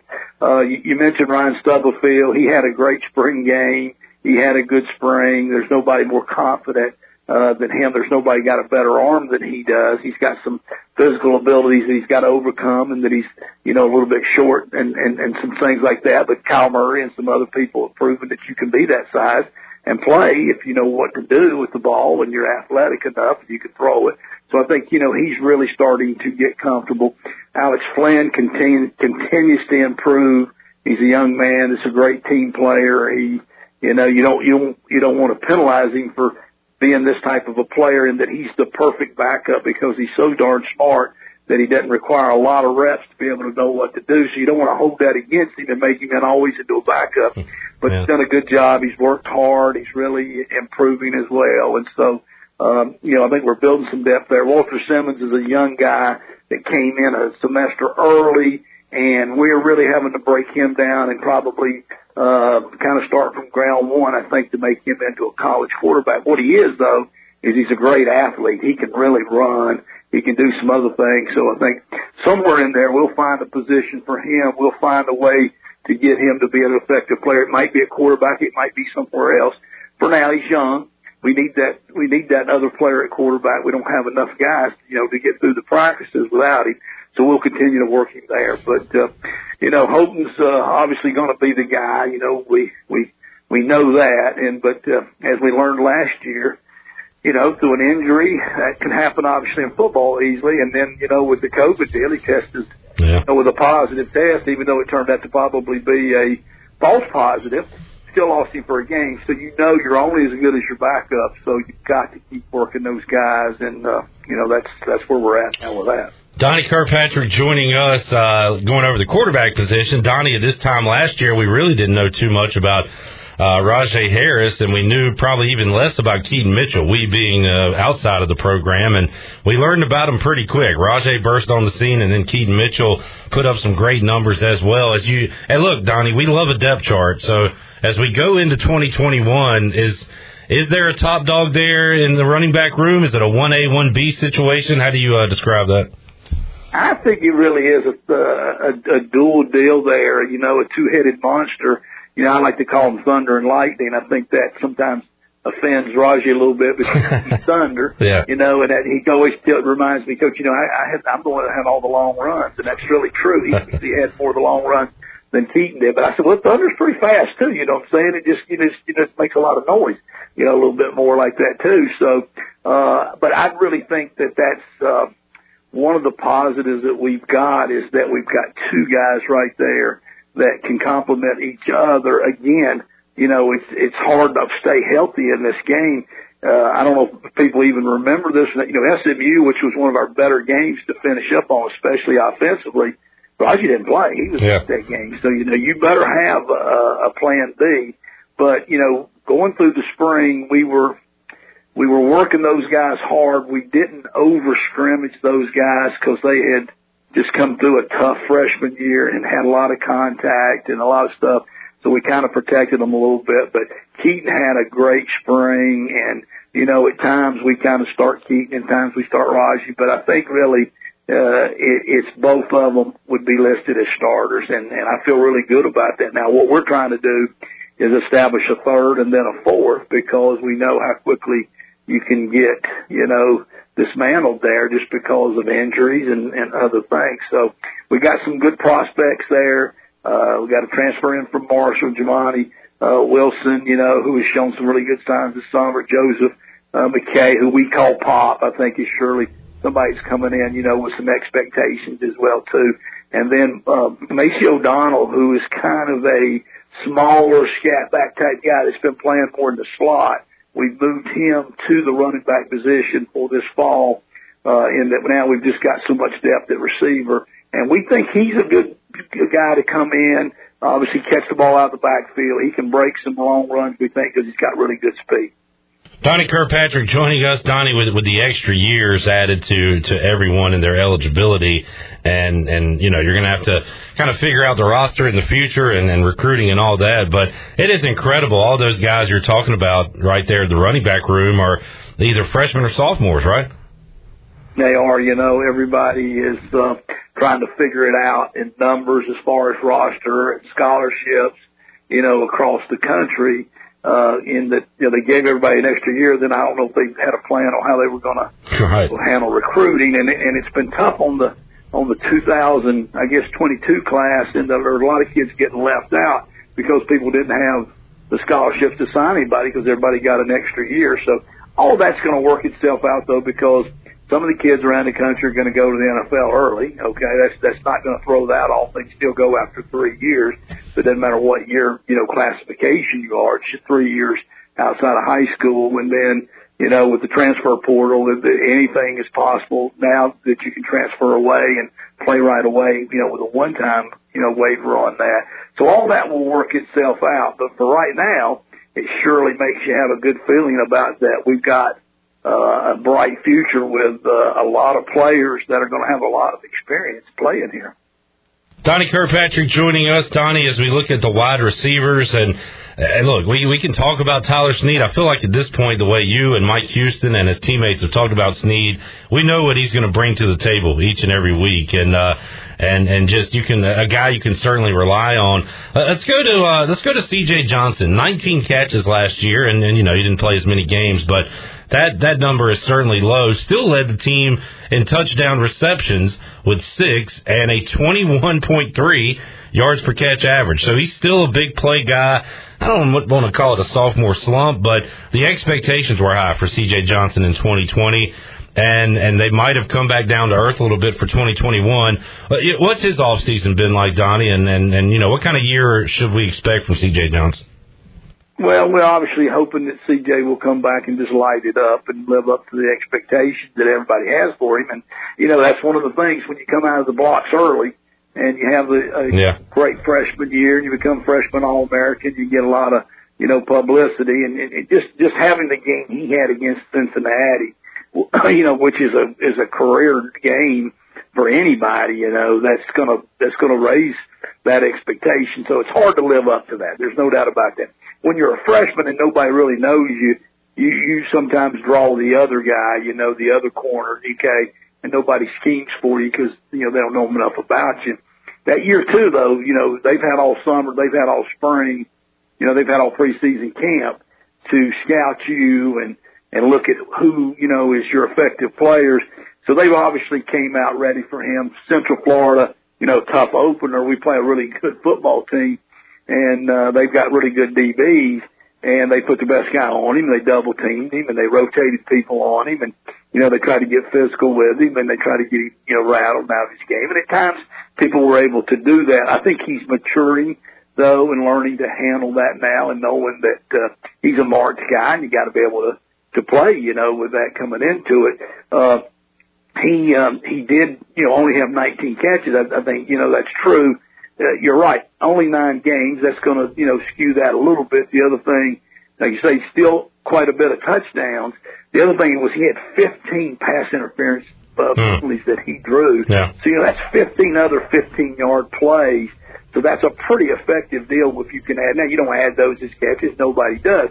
But that, that probably led the country, guy getting 15, 15 yard penalties against him. So that's, that's a lot. So he was a little more effective, I think, probably than, than everybody thought he was. Now, his off season has been great. He is right now probably 15 to 20 pounds lighter than he played at last year. We thought, uh, you know, after we analyzed the season that he had gotten too heavy. He's always going to have to fight that a little bit because he's just got that type of a body. But he's leaned out in the waist and in the core, kept his strength. He's running the fastest times that he's ever run, obviously, in his life. And I think he's as motivated as any player on our football team. And I think he knows he's a marked guy a little bit, but he knows he's a guy that we want to go to. Obviously, had a great relationship with our quarterback. They have chemistry. They have, you know, just a good feel for each other. And Holton's going to look for him if he can get any kind of a good look. And so uh, he's he knows he has to be ready on every play. Uh, the other thing is, I think we'll probably try not to play as many plays. At times, I think last year we had to play maybe more than he needed to play, so he didn't have enough left in the tank in the fourth quarter. Though I do think this new conditioning and this new lighter body is going to help him to play better longer. So we're really, really excited about CJ. I don't, I don't want to feed the fire and get it overhyped on him. Yeah. We'd rather kind of slide him in there. Everybody, everybody think we, we're not going to him anymore. But at the same time, he, he's definitely going to be a guy that's going to have a great year for us. Donnie Kirkpatrick joining us, Coach. Uh, you, you lose the guy in Blake Proehl that, I mean, he's Mr. Consistency, 47 catches, 577 yards, four touchdowns last year. Uh, outside of Snead, Johnson, and I'll throw Audie Omotosho in there since he had 18 catches a year ago and has been in the program. Who are the guys that are going to try to help to, to make up for that uh, production that you lost with Blake Proehl at receiver? Well, you know what? That's um, that is a big loss for us because it, I thought at the end of the year Blake was playing as good as any wideout probably in our league. He had really t- taken off, and so we, you know, we wish him luck in the next level right there. Uh, that's probably the biggest uh, question mark there is is who will take Blake's role of Mr. Consistency there a little bit. So there's a lot of guys that are battling for that. Uh, one option is to play CJ and Audie, who have kind of played the same position at the same time. We could move one of those guys, and that's something we played around with a little bit. Uh, Tajee Hudson has had a great spring. He is a great competitor. The kid hadn't played a lot of receivers, so we moved him from quarterback last year uh, because we just felt like he was too good not to be in the mix and play somewhere. And I think just uh, uh, a, a little bit, you know, a year of playing it, spring ball, summer. I think he's really ready to compete for that job. Um, Cam Burnett, who at times has played for us, has battled some injury, uh, is an older guy that uh, is a little bit like Blake in that you know you can count on him to know what to do. Uh, I think if he gets his chance, he could be that guy. Um, uh, Tyree Saunders is a young man that uh, we had recruited extremely hard to, for a year ago. Went to Virginia Tech, that is transferred in. He's a highly motivated guy with an extreme amount of confidence. So I think he's going to be in that mix of, of, of competing for that job. And then the one other guy we'll mention that comes to mind is Tyler Savage was a young man that showed some signs last year in camp, just wasn't ready mentally, I don't think, and I think uh, maybe was a little too heavy. Uh, and he's trimmed up in that same program we've done with Holton and CJ and a couple of guys, and is running better and really got a great set of hands. And so I think he could be a consistent guy as well. The other thing is, you know, with the with Ryan Jones in here, who is listed as a tight end, but he's kind of a hybrid tight end. He's Mhm. a slash. He's a guy that can flex out a little bit more. So he can play as a true tight end, but he can play as a wide out. So you might see us use him in there in a two tight end set, but at one one play he might be listed, he might line up as a tight end. One play he might line up as a receiver. Donnie, uh, that is uh, certainly a change from years past. They revamped and stocked tight end room, and you mentioned Ryan Jones there being a pass catcher. Aaron Jarman has played a lot of football at this level at Temple and uh, has been a, a solid blocker for the Owls over the years. Shane Calhoun had a good freshman year. So, what does that uh, position look like as you head into fall camp? Is that are there position battles going on there, the the tight end position? Oh, absolutely. You know, that's one of the most improved rooms I think on the on the football team. When we got here, we didn't have a tight end. We were we were having to recruit somebody. I think the year before they'd used Xavier Smith over there yep. a little bit at tight end, and he he didn't want anything to do with it. I'm saying so. Actually, Jeremy Lewis, who uh, had been recruited by the previous staff, it was signed by us, but had been recruited by the previous staff as a defensive lineman, a defensive end and uh, we kind of talked him into moving over to tight end because we had one tight end uh, and, and on, the, on the team, and he played a lot as a true freshman for us at that tight end. Now he has now moved back to defense, which is where he originally wanted to be, because we have kind of gotten that room better. Shane Calhoun went by our expectations. We knew he'd be good. We didn't know he'd be that good that quickly. A little bit like Raj and Keaton. We knew they're going to be good. We didn't know how quickly they'd be be good. Had a great year as a freshman. Uh, we feel really good about him. Uh, Aaron, uh, Aaron Jarman coming in uh, is a really really big shot in the arm for us as a blocker and an experienced player. And then Ryan Jones is probably the best athlete on the team. If you went out and did a combine, uh, was a kid that was able to start at three different positions at Oklahoma on defense, and he's a kid that wants to play offenses, which is why he's here. So then you throw in Zach Bird, who had a down year last year due to injuries. He just had the disaster year of all years. He got hurt literally in the summer walkthroughs uh, when he got a concussion. That was about a 21 day concussion before he came back. He missed a lot of preseason camp. He was back for two days of practice and then um, got tested uh, or got traced in the COVID deal. Hmm. Took another 14 days, came back later, tested positive. So just never really got to going. He was out in the SMU game, the last game of the year, and at times looked a little bit lost because he hadn't played so long. At times looked pretty good. We hope to get him back going again. So we got a lot of things we can do with tight end. I just think the the style of play right now that everybody is wanting to, to use is, is to be able to play with some tight ends, but tight ends that are not, uh, just one, you know, trick ponies. They're able to do a lot of different things. Play as a running back at the backfield, as a lead blocker, play as a true attached tight end with his hand down, play as a flex tight end, play with a tight end off the ball that you can put in motion and do different things but catch the ball and be able to block. So you need a lot of them, and I, I think the room's full. There's great competition going in there. So um, we're really excited about that group, though. Donnie, I want to talk O line with you. We're already in overtime. I apologize for that, but really it's your fault because your answers are so good. It's not my fault. Uh, one of your biggest additions this offseason might have been somebody already in the program. Noah Henderson being cleared and, and able to return. And boy, was he and Deontay Smith missed uh, last year in 2020.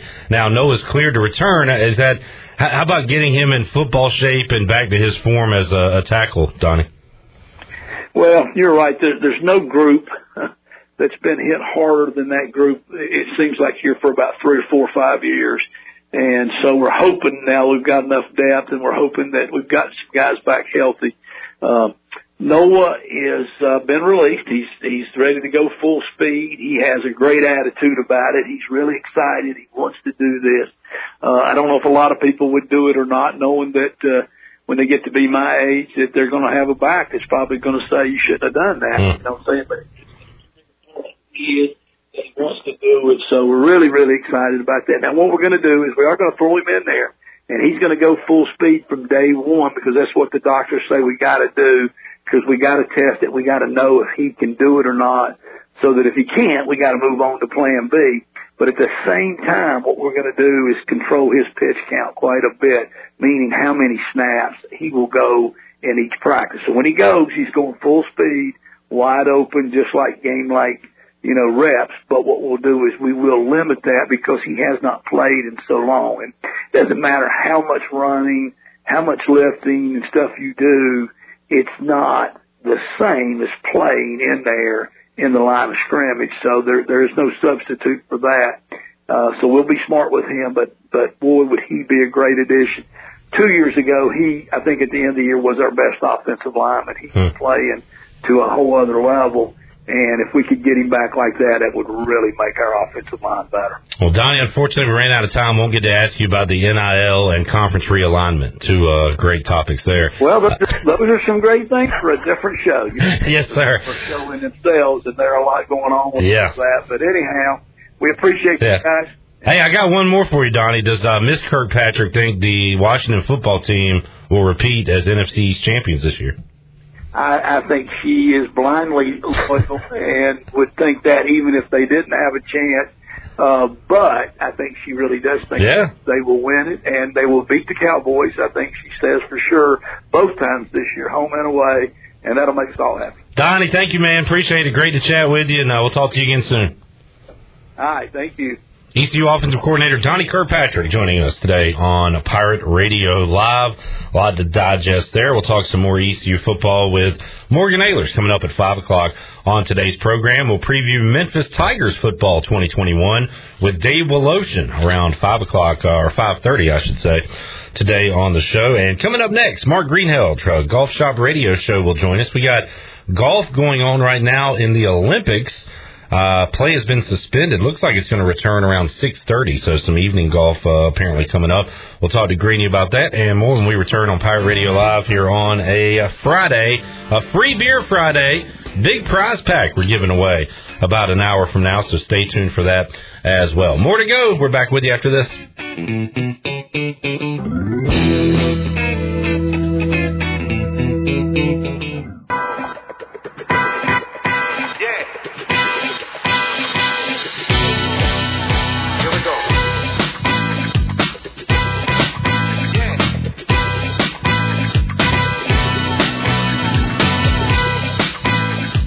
You're listening to Hour 2 of Pirate Radio Live. Do you need custom t-shirts, apparel, or promotional items for your business, organization, or event? Keep it local. Print it local with University Sportswear. Contact them today at universitysportswearenc.com. Now, back to the show. The Tar River Bandits are back.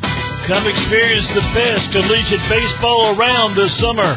Only 20 minutes from Greenville, the Tar River Bandits have a beautiful stadium, family and kid friendly atmosphere, great food and drink specials, plus the coldest beer in the East. For more information or to purchase tickets, visit tarriverbandits.com.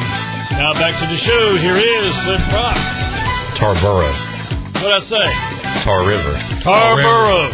Tarboro, Okay, Tarboro. Tarboro. All right. Tarboro River Bandits. Thank you, uh, Wes Hines, filling in today for Shirley Rhodes. Chandler Honeycutt here as well. And uh, Mark Greenelge. Greeny joins us on the Fixed NC Live line to talk some golf on a Friday edition of Pirate Radio Live. Got the Golf Shop Radio Show coming up Saturday, 8 to 10 a.m. here on Pirate Radio. Greeny, how you doing today? Doing great, Clip. How you doing? Great, and uh, I've not watched much Olympics, Greeny, but while I'm here at the station, I will flip on NBC Sports Network, and they'll kind of go from different sport to different sport. And I just recently saw some golf highlights and saw that Xander Schauffele is out uh, in the lead uh, at the Olympics right now in the men's individual golf event. And uh, and Greeny, how much are you? Is this what you're following now? I guess the only game in town uh, when it comes to golf. Yeah, on the men's side, that's the only thing that's really happening. Um, you know, with Xander Schauffele in the lead, wouldn't it be odd that if we expected Xander to uh, win a major championship and he had a chance to off the team Les uh, Greeny's breaking up on me. I got a bad connection. Let's see if we can uh, pull him down. We'll we'll try to call him back. I'll uh, I'll send the number to Chandler as uh, we could not hear a single word he was saying just there a moment ago. Uh, so Chandler, I'm gonna send you the number. See if we can hook back up with him as we were talking about uh, what's going on right now over in uh, Tokyo regarding golf in the Olympics, and it appears that today is round two of the men's individual, and then we'll have round three on Saturday and the medal round uh, stroke play event on Sunday. And then next week you have the women's individual stroke play uh, coming up. So we'll uh, we'll see what else is going on golf wise in the world with Greeny when we reconnect with him. Uh, the Major League Baseball trade deadline, absolutely wild deadline this year. Big move towards the end with Kris Bryant joining a lot of his Cub, uh, Cubs teammates on the way out, uh, going to the Giants. You had Anthony Rizzo to the Yankees. You had Javi Baez to the Mets. Craig Kimbrel to the White Sox. So the Cubs get rid of uh, pretty much everyone that they had on their roster. The Nationals did the same outside of Juan Soto, and uh, the the Braves have been active but have not made a lot of big moves. They get Adam Duvall back. They get Eddie Rosario, who I understand is injured right now. Also Jorge Soler. Uh, so they've added a ton of outfielders. If you include Joc Pederson, they have added four outfielders here during the uh, the trade deadline alone. So uh, the Braves trying to get better. Um, Greeny uh, appears to be calling back. Chandler's calling him, and neither one is hooking up with anyone. So uh, it's going great in Studio B right now. The Cubs play the Nationals tonight at 7:05. Going to be fascinating to see who they put on the field versus one another when they meet up. We got O's baseball coming your way tonight at 7:10 as Matt Harvey will be on the mound for Baltimore when they take on the Tigers. All right, um, do we have Greeny? We have no Greeny, no Greeny, no Greeny. Fantastic. Uh, still. is going on? Here, somebody get on a mic and tell me what's happening. Wes, what's going on in Studio I'm just B? telling um, him to go ahead and pick up a different telephone line and call him again. Okay. Uh, we have tried to call him, correct? Yeah, but he, he was using the same line he was originally on. Okay.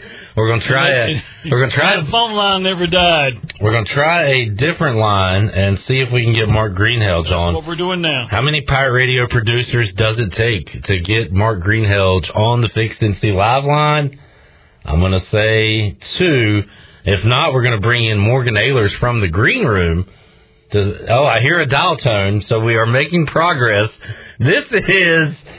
Yeah, he's finally he finally um cleared line one, so that's good. All right, we're making progress. This is the longest phone call in the history of mankind uh, to talk Olympic golf. And I know everybody out there listening right now is on the edge of their seat, waiting to hear this conversation. Now we have a phone call coming in to Pirate Radio, and Mark Greenhelge is back. All right. What the heck happened there? Uh, man, we had chaos in the studio and uh, nothing happening at all, Greeny. But yeah, we couldn't hear you. Now we can, I believe. So you're uh, you're hooked up a little better. We didn't really hear anything you said. Uh, to my first question about Xander Schauffele leading, and we are in what day two, Greeny, of the men's individual event. Yeah, I, I was saying, wouldn't it be interesting that uh, you know we expected Xander Schauffele to win a major championship, had a chance at the Masters, rinsed it in the water. I mean, we've seen him at top of leaderboards before, and ironically, he could be the guy that uh, pulls away and wins the gold medal. Although, you know, when you start looking at it from my perspective, the strength of field for the Olympics right now is like the 22nd or 23rd best event so far this year. Could end up being like the 30th best event in the year. So, uh, you know, it'd be a big win, but, you know, not a competition, you would say. So, uh, it'd be interesting to see, you know, Xander and Rory's hanging out there too. It'd be interesting to see the two guys that we've kind of been waiting for. If one of them wins it, maybe it kind of gives them a boost going forward.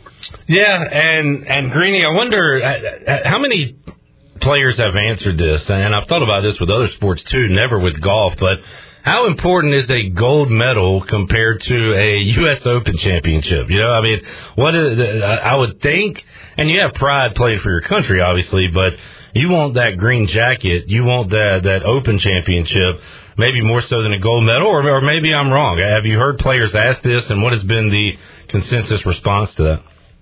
I think it's a nice to have. I mean, I think it's something that you certainly not want to back if you had the chance to win it.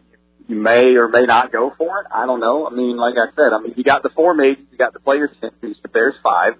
You got four WGC events. Um, got one coming up uh, next week. So that, that, you know, that's nine. So right there, you're talking about for me, the Olympics is no better than the 10th.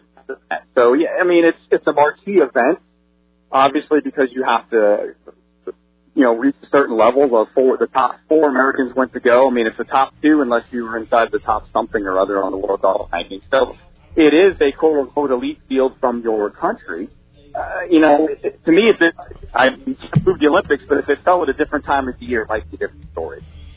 Mark Greenhill, Golf Shop Radio Show, joining us on the Fixed NC Live Line. Greeny, uh, looking at the schedule, so round three, Sunday, round four, the medal round, uh, or round three Saturday, round four, the medal round on a Sunday, and then the women's event, uh, individual event, gets underway next week. And is that it as far as golf? Is there no team event? Is it just the individual stuff, Greeny? Yeah, I mean, there's uh, there's I think a, a overall team aspect to it. I think too.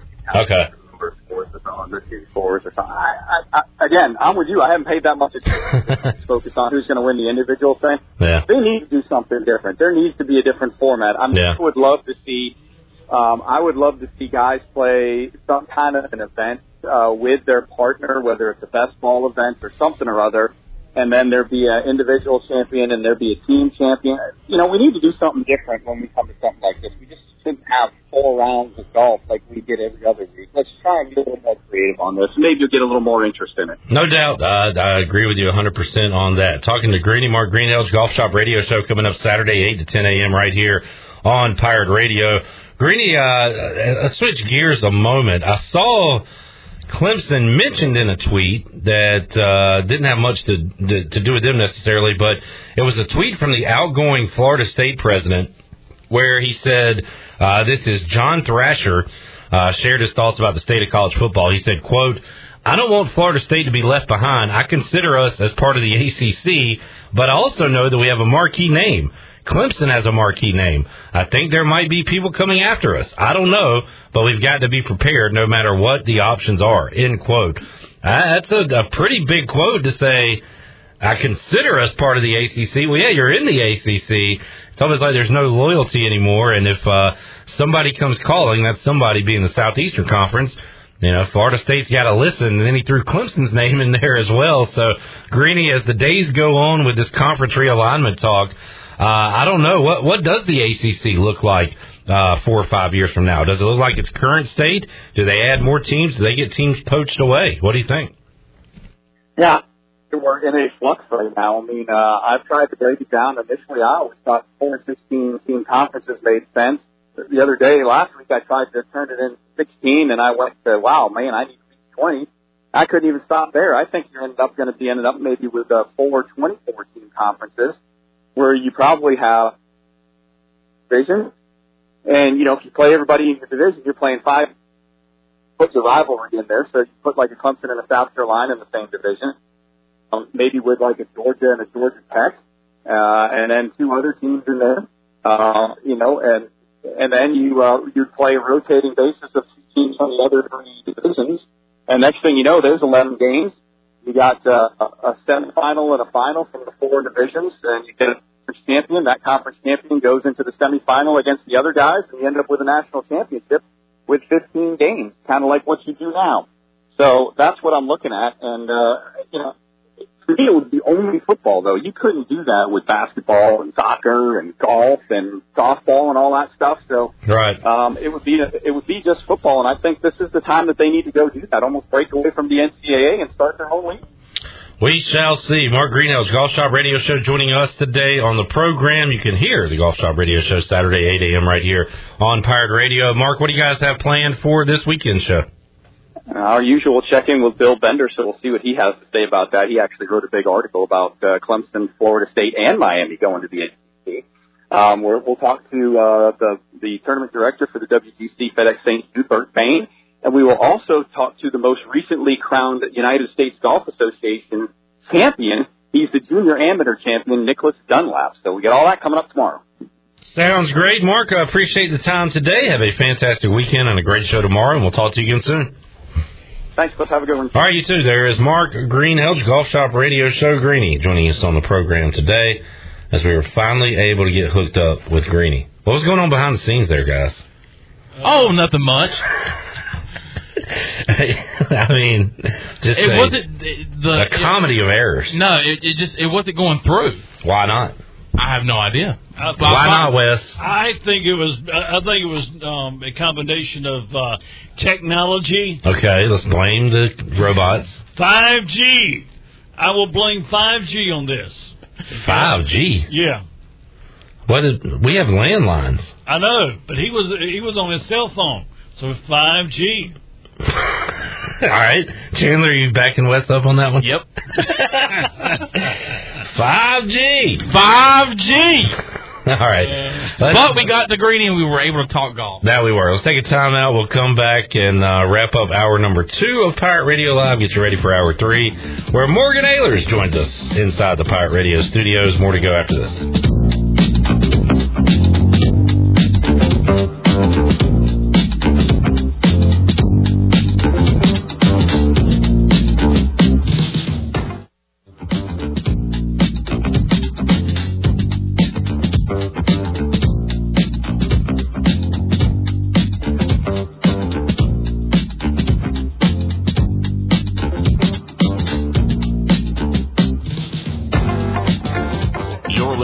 To Hour 2 of Pirate Radio Live. Do you need custom t-shirts, apparel, or promotional items for your business, organization, or event? Keep it local. Print it local with University Sportswear. Contact them today at universitysportswearenc.com. Now, back to the show. Hey, do you need custom Hey. T-shirts, apparel, or promotional items for your business, organization, or event? Keep it local. Print it local and with University Sportswear. Contact them today at universitysportswearenc.com, the official sportswear provider of Pirate Radio for 18 years.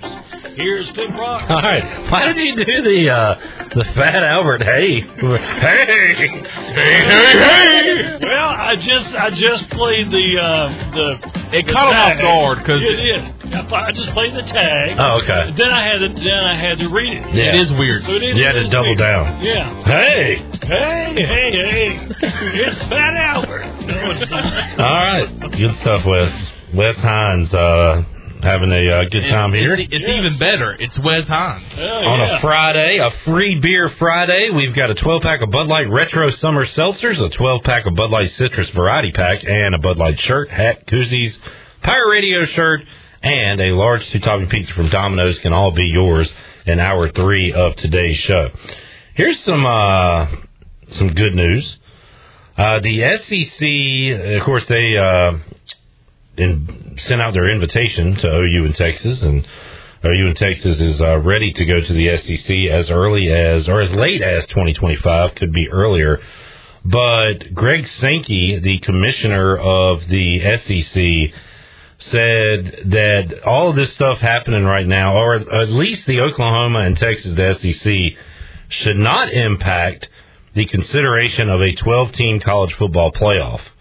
So that came out uh, months ago or a month ago, whenever it did, that uh, that they were in talks of potentially going from four to 12 teams.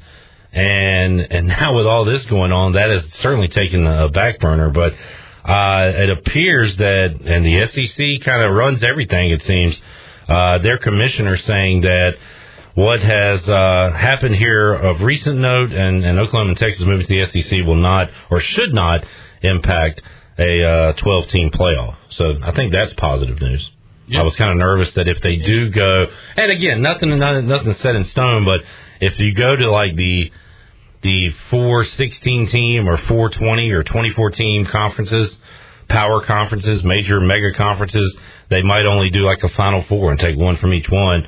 It looks like, and Oklahoma and Texas are certainly going to hope that it stays at 12 because what's the likelihood they win the SEC? The SEC, once these teams are in, is going to be an absolute bear uh, to to win that championship. So I was uh, glad to see that. Uh, any more word? I thought the comment the other day from Florida State. I think their athletic director was pretty interesting. Any more word from him? He seems to be Okay, well, that was the outgoing president of Florida State, ah, which is probably why he said that because he's like no longer there.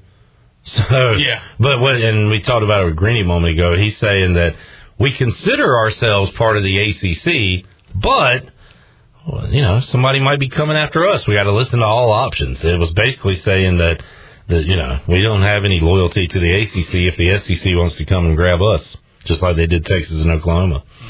So uh, it is uh, fascinating times. All right, let's uh, let's get a break in. Hour three of Pirate Radio Live on the way. We'll start it with Morgan Ayers.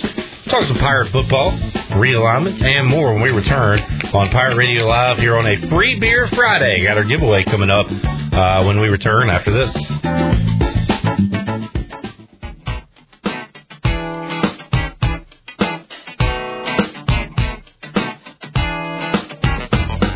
You're listening to Hour 3 of Pirate Radio Live. This hour of PRL is brought to you by Bud Light, reminding Pirate fans to stay in the game and drink responsibly. Bud Light, the official beer of the ECU Pirates, and proudly distributed by Carolina Eagle Distributing since 1989. Now, back to the show. Got damage? Damage from wood rot. Fixed. Damage from smoke or fire. Fixed. Damage caused by water. Fixed. If you got damaged shoes, contractor that works for you, not your insurance company. Visit fixednc.com today and call 999-0001. That's three nines, three zeros, and a one. Fixed NC Restore, Renew, Maintain. Now back to the show. Here is Clip Rock. Thank you, Wes. I think Mike Mullis wants you to read his ad every time from here on Really? out. Yeah, you got a NIL deal. That's, you've been practicing, haven't you, Wes? I try, man. I Man, I'm telling you, you have come a long way in the last 20 years. Morgan Yeah. Ayers is here with us. Hey, Morgan. Hey. How you guys Hey, doing? hey. Hey. Hey, hey, hey, Hey, hey, hey. That's right. Big Morgan here to play. All right, on a free beer Friday, we got a great giveaway. In How come every every Friday I can you're giving free alcohol away? What is there like a double entendre? it's free beer Friday. Okay. It's Friday. We're giving away free beer. It's just the way it works. I don't get it. To everybody but Morgan Ayers. I don't get nothing. That's why you have a problem with it. Uh, all right, Morgan, uh, what's going on with you, man? Well, I've been watching the Olympics. Oh, yeah? We're going to do Olympic broadcast all in English. Hmm. I like it. You like that?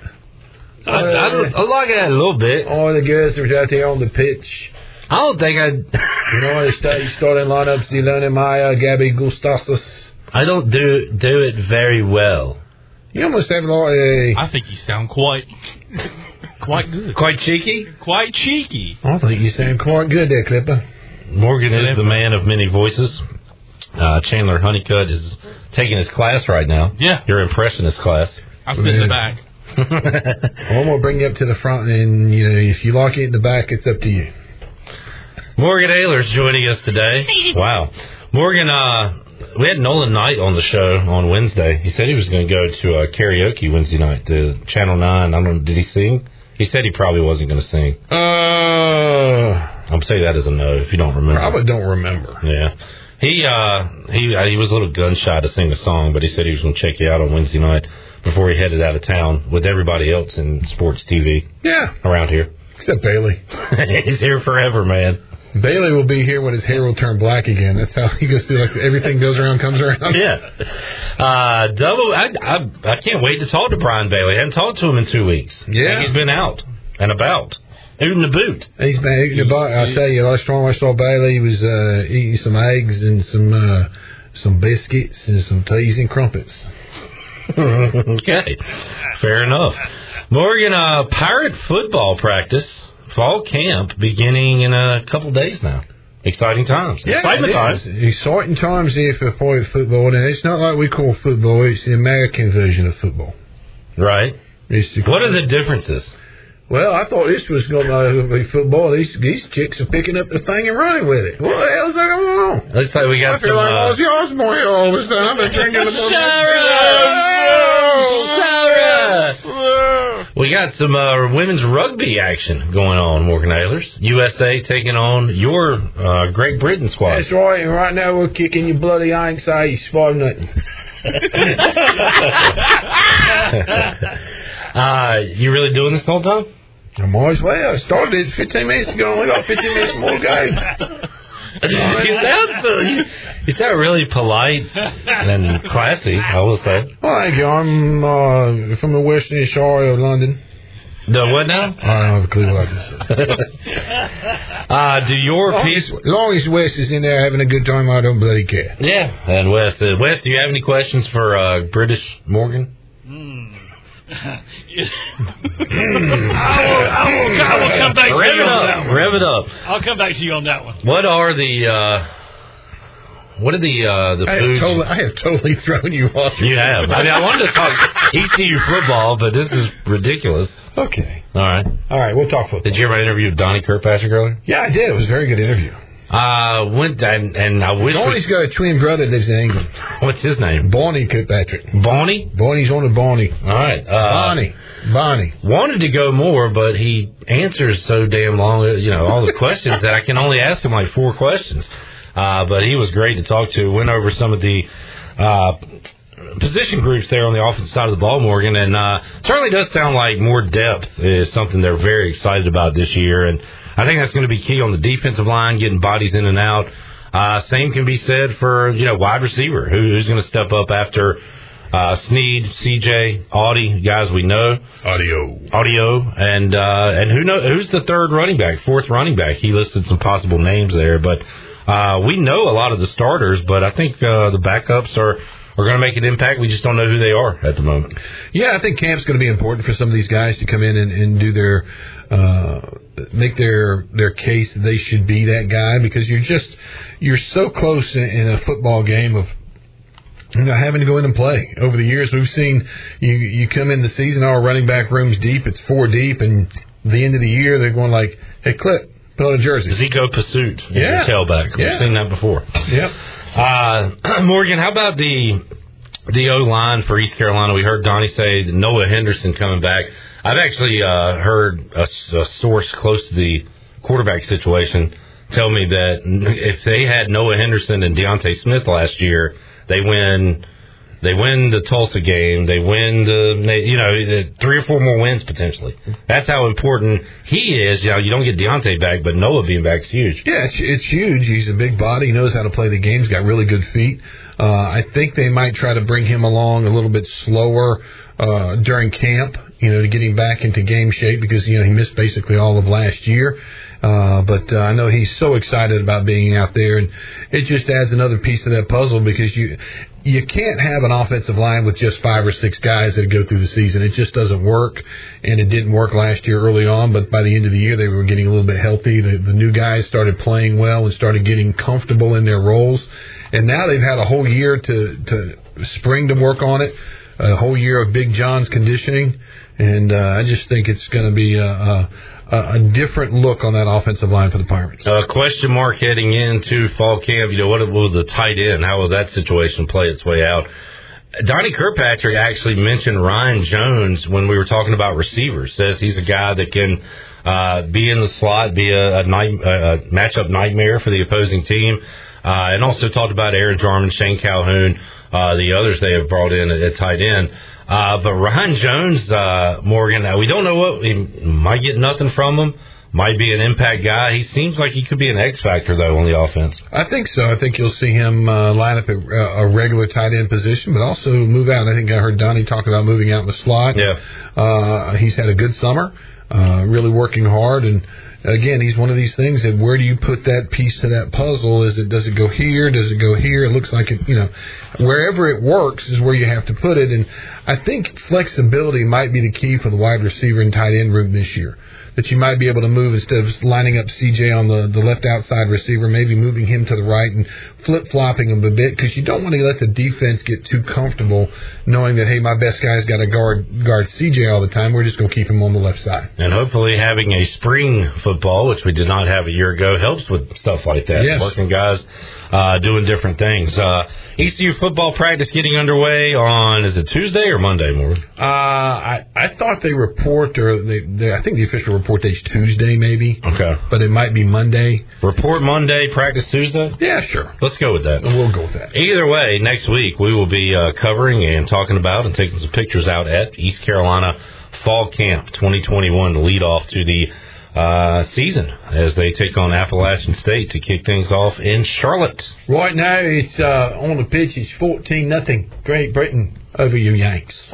Over you Yanks. You say nothing over there. You don't say nil. You don't say I don't know what. zero.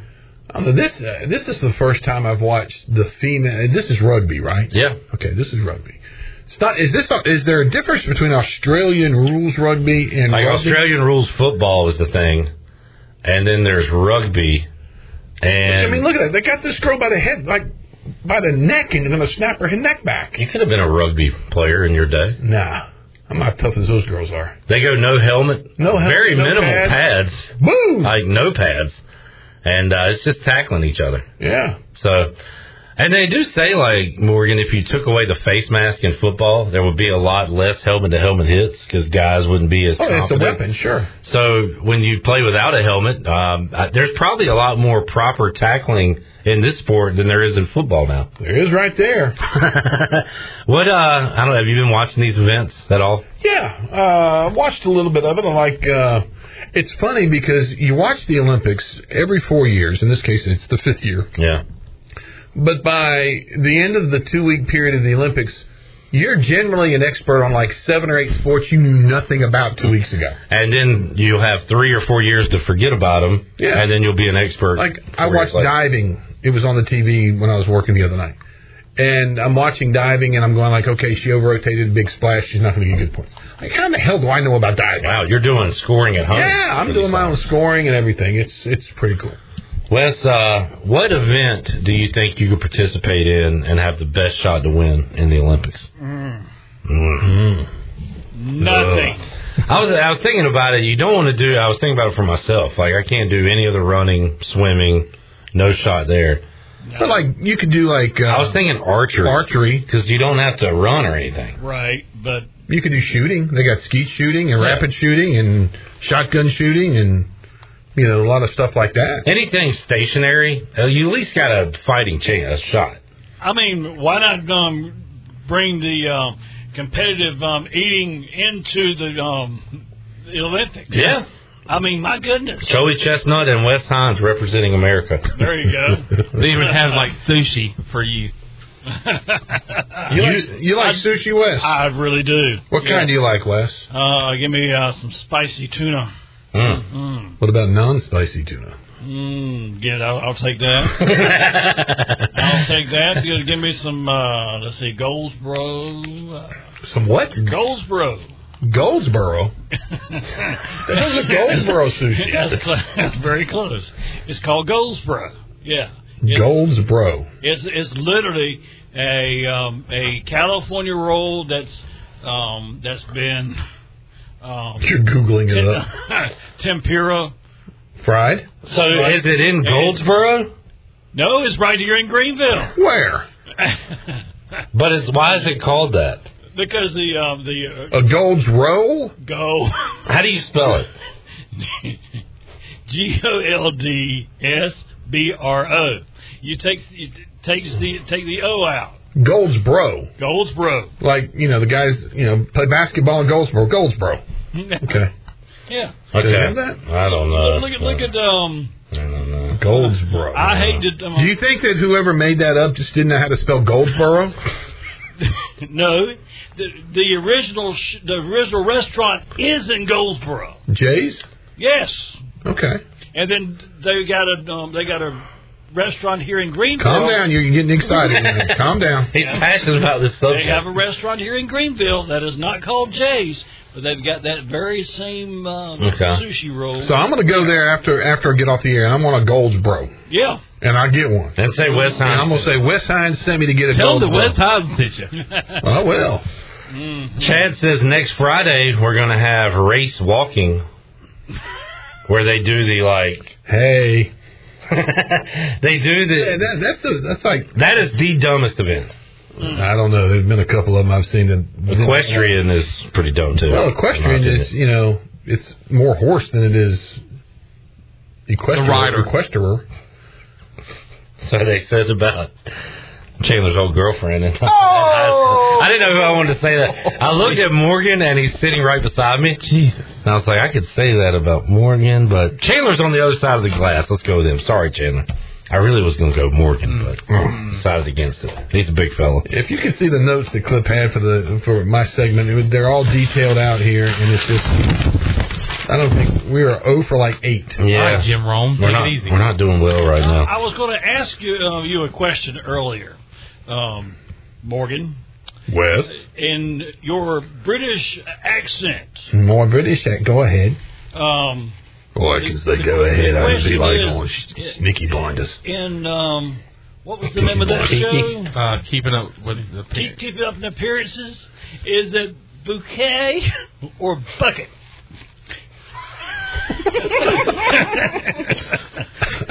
A bouquet, a bucket, Yeah. a bucket, something you carry. A bouquet, something you give a girl. Okay. Along with a gold spray, whatever the hell that is.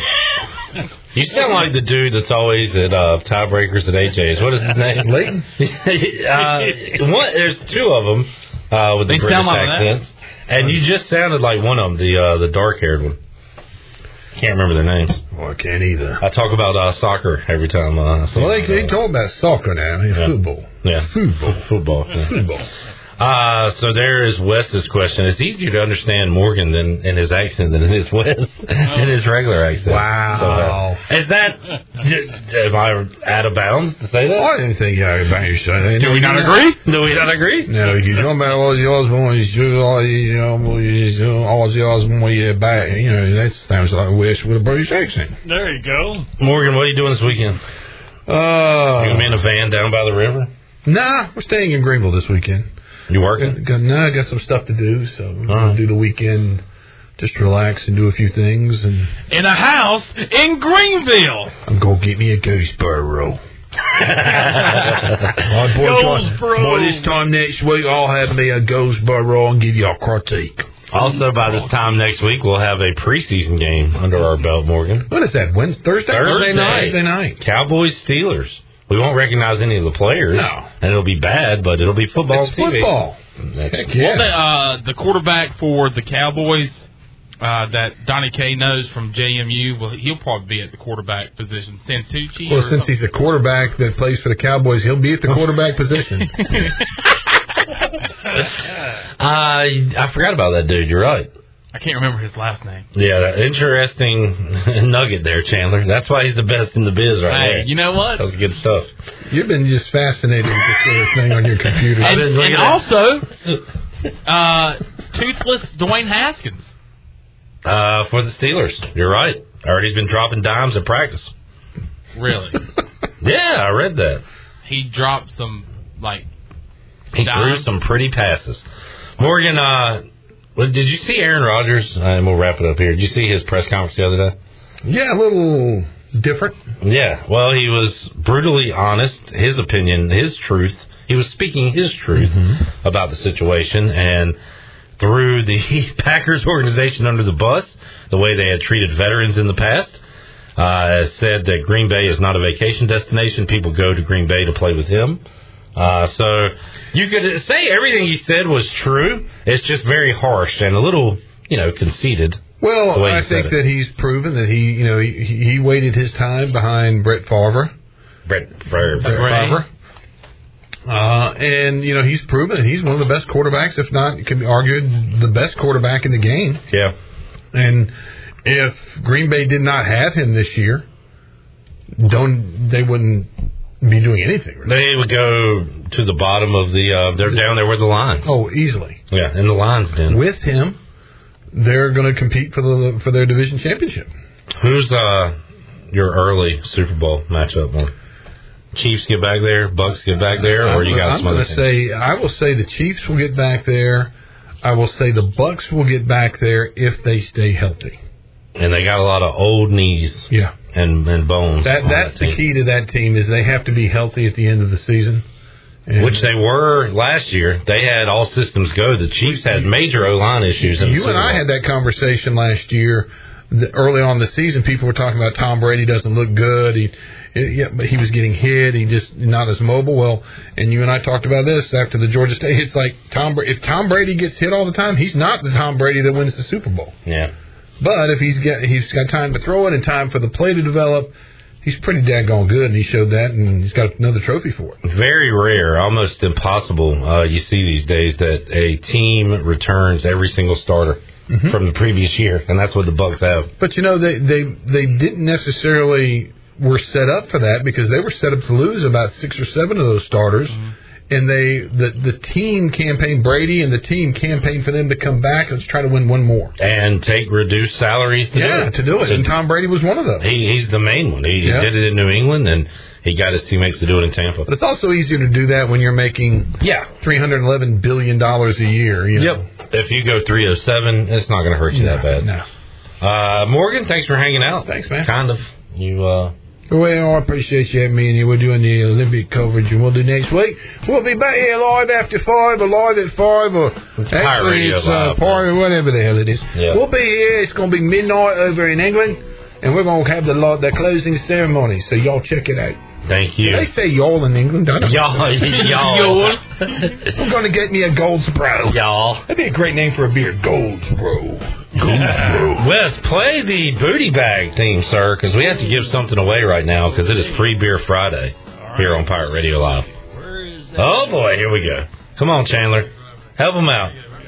Studio B is oh yeah. Booty, booty, booty, booty everywhere. Booty, booty, booty, booty, booty everywhere. We got a biggie today. Our final winner of July, 317-1250, Free Beer Friday. 12 pack of Bud Light Retro Summer Seltzers, a 12 pack of Bud Light Citrus, Bud Light shirt, hat, koozies, Pirate Radio tailgate shirt, and a large two topping pizza from Domino's can all be yours. If your caller number, who do you want to do, Wes? What caller do you want to do today?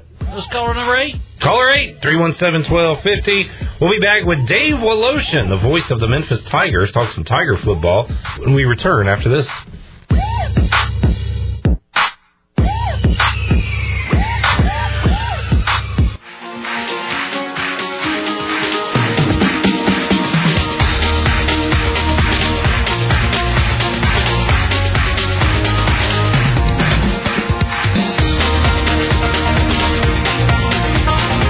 You're listening to Hour 3 of Pirate Radio Live. This hour of PRL is brought to you by Bud Light, reminding pirate fans to stay in the game and drink responsibly.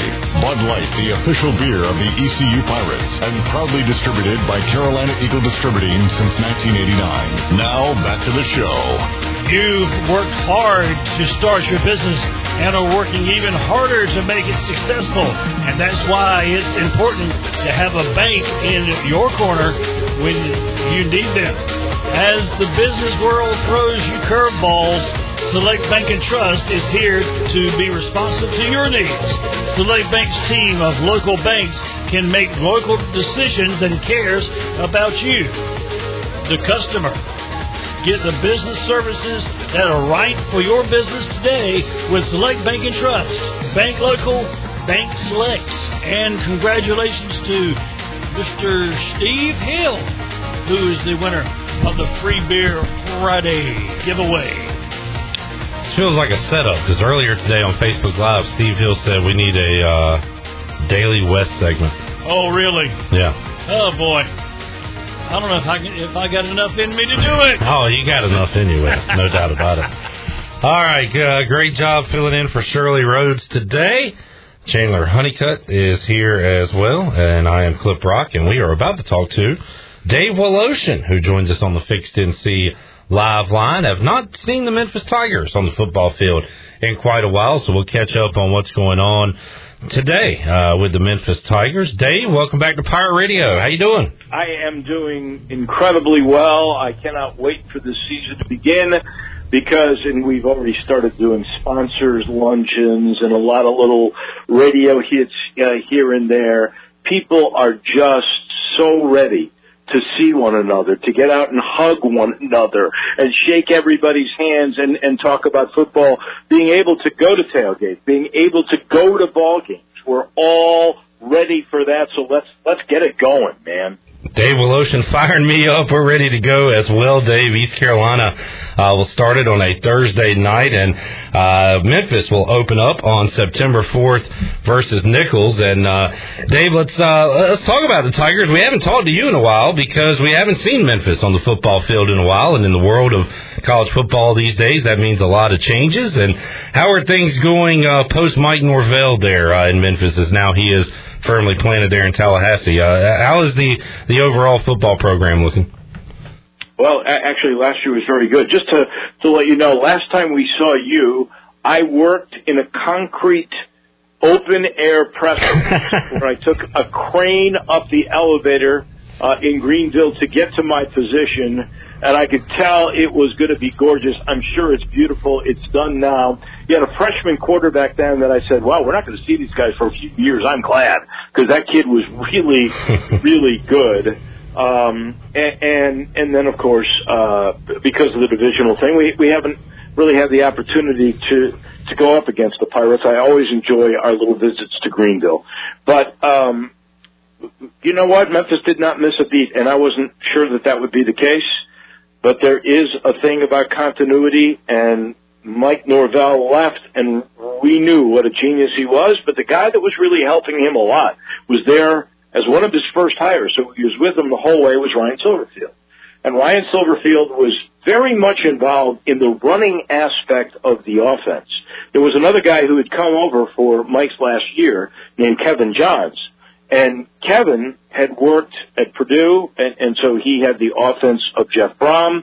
He then learned the offense of Mike Norvell. You put that combination, it's pretty good. And you're still working with a guy in Ryan Silverfield who knows the Mike Norvell offense beautifully. And Memphis did not miss a beat. They had a great quarterback who broke all the school records, and there was some pretty good talent that had come before him at the quarterback position. But Brady White was special. I think he was there like six or seven years. Could have come back. Uh, opted to try to go to the NFL, didn't make it there. Played in the spring league, played okay in the spring league. I wonder if he's sort of kicking himself because he could have gotten his doctorate. He'd already gotten his master's at Memphis, but he could have come back. He opted not to. So the, the Tigers have four different quarterbacks. We'll get into that in a bit. But the bottom line is Mike Norvell comes in, and there are certainly going to be question marks about him. He won me over at the press conference when he said, this is my dream job. I don't want to go anywhere. I, I want to stay and build it here in Memphis and keep it going the way Justin Fuente got it going and Mike Norvell took it to a different level. And he started off that way. I mean, for the first time, Memphis beat UCF since they were a uh, uh, an FCS team. That's how long it had been Wow. since the Tigers were able to beat Central Florida. And then Memphis had a, a, a big drought. They had lost, I want to say, five bowl games in a row. They'd gone to seven in a row, uh, including last year. And they'd lost five in a row, and he knocked off uh, Florida Atlantic in a, in a pretty dominating game, although it was 25-10 score in the Montgomery Bowl. So you knock off UCF, you finally end the bowl drought, you get them into a bowl for the seventh straight year. And I, I will say this, you know, the one area where Justin Fuente uh, was, if you were going to grade him, it would have been average or below, was recruiting. Well, Mike Norvell picked that up, but Ryan Silverfield was a part of that. In the two classes that Ryan Silverfield has had, they have been in the top 50 in the country and in the top two or three in the American Athletic Conference. So you take that combination with the way he's kept it going and the continuity of keeping most of his staff members, and it's it's been terrific. And eight and three last year, and and all the other historic moments I just told you about, Yeah. all the records Brady White broke. It was it was a real fun year. Talking to Dave Woloshin on the Fixed NC Live line, Dave. We usually start at quarterback when I talk to the uh, these uh, play-by-play voices like yourself. But you mentioned the run game, and you know we still have nightmares about DeAngelo Williams from all those years ago. But more recently, Tony Pollard uh, has turned into a, a great player for the Cowboys. You've got Darrell Henderson, who's now in line to start uh, with the Rams with Cam Akers, and, and I'm a lifelong Washington football fan, Dave. So I was uh, ecstatic with what Antonio Gibson was able to do uh, a year ago in his rookie year for Washington. Glad none of those guys are on this current Memphis roster, but who are the uh, who's the next great backs uh, for Memphis? Let, let me just correct you. First of all, Antonio Gibson couldn't beat out any of these two guys. Patrick Taylor, who was injured Yeah. of the last two years, who was a terrific player. And then you're forgetting about a guy who was drafted in the NFL this year, and that is Kenny Gainwell. Yeah. Mike Norvell used to say that Kenny Gainwell will be the best running back in the history of the school. And I looked at him and I said, well, wait a second. You got Darrell Henderson, you got Pollard right there. Gibson hadn't even been a running back yet. And I said, well, what about DeAngelo Williams? And he looked at me and he said, well, oh, in only the way that Mike Norvell can. He said, well, oh, I'm telling you, Kenny Gainwell is going to be the best running back we ever had. Well, Gainwell just had the one year, opted out last year, still got drafted, and we shall see. This year, we, and I'm sure you'll be delighted about this, there is no Kenny Gainwell or Jimmy Pollard or Darrell Henderson or DeAngelo Williams. But there is a running back by committee. They think the kid who played a little bit last year, Brandon Thomas, who will be a freshman again because last year's a freebie for everybody. They think Brandon Thomas could really be a terrific player. He's got speed, he's got good vision, shiftiness. But Rodrigues Clark, who started last year, they call him Drake, he's back. Asa Martin is a guy who came out at the end of the year, he's back. Kylan Watkins is a kid who uh, is pretty solid. He's a Memphis kid. He started to play well last year. He's back. And then you've got a, another kid from Texas who was a three and a half or four star kid who's coming in. So they've got running back by committee. There will be a lot of competition in spring camp to see who will end up being the starter who gets the most snaps. Dave, who are the uh, the weapons on the outside uh, you're going to be calling uh, big plays for in 2021? Well, uh, the best receiver from a year ago, who's just a little track guy. I mean, he's he's a small guy. His name is Calvin Austin. He, much like Anthony Miller before him, was a preferred walk-on who earned a scholarship, and last year had over 1,100 yards receiving and uh, double-digit touchdowns. He's literally he was on the United States Junior Olympic team uh, when he got out of high school. He's a sprinter. He's worked on his hands. Uh, he, he became a much more proficient receiver a year ago and running routes and holding on to the ball. So he's the best. I got a guy named Javon Ivory who did not play much last year, redshirt freshman. Uh, I think he opted out. He's back. Now they did lose a really good receiver that I thought was maybe going to be their best named Taj Washington. He entered the transfer portal and ended up at Southern Cal. So he, he left for a good place. But there were a couple of young guys that are speedsters named Markale Jones and Kai Matthew. They're going to be in the mix. We got a returning tight end who's all conference and Sean Dykes. He had over a thousand yards, uh, receiving. So, um, they're, they're okay on the outside. They could use another one or two guys, I think, but, uh, I don't know what's coming in. So we shall see. That does not include freshmen. And again, I'll, I'll tell you that it was a good class coming in. Dave Woloshin joining us talking Memphis Tigers football here today on Pirate Radio Live. Uh, no shortage of skill guys for Memphis, and you could say the same for uh, a lot of the American Athletic Conference. Maybe what said, separates Cincinnati is what they've been able to build in the trenches, Dave. So, uh, you know, what, what about that for Memphis? With all the yards they've put up over the years, passing and especially rushing, O line uh, doesn't seem to be an issue. How about D line uh, for Memphis? And how how have you done there, Dave, uh, stacking the the trenches area of the field? Well, j- just to start with the O line, it, it was not physical enough for Ryan Silverfield last year, so he has made some changes.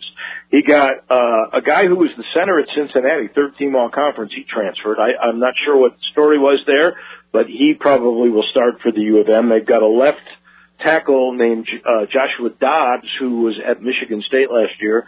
And he's got, I believe, three years of eligibility left. He probably will start at left tackle.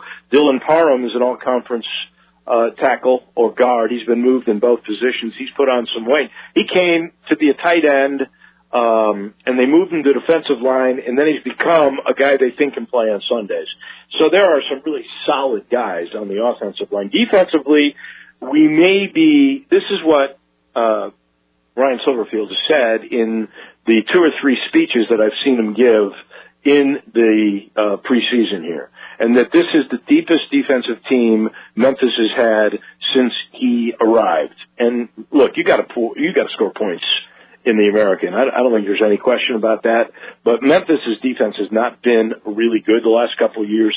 It should be improved. He thinks the rotations at each position group, line, linebacker, defensive backs, too deep everywhere where he's comfortable with pe- putting people in. Morris Joseph on the defensive line is really a solid player. He'll be, I think he was all conference second team at the end of last year. He's a big guy, six two, two seventy five, um, and he's got two years left. There's a, a a, a guy named uh, Wardalis Ducksworth, who was a JC transfer. He came in, he was solid last year. Um, they, they got a bunch of new people coming in, and there's a guy who was a sophomore last year, played well, Kawan Robinson, and Coyote Odolately. Um, say that fast. uh, he, he's a guy that played a bunch last year.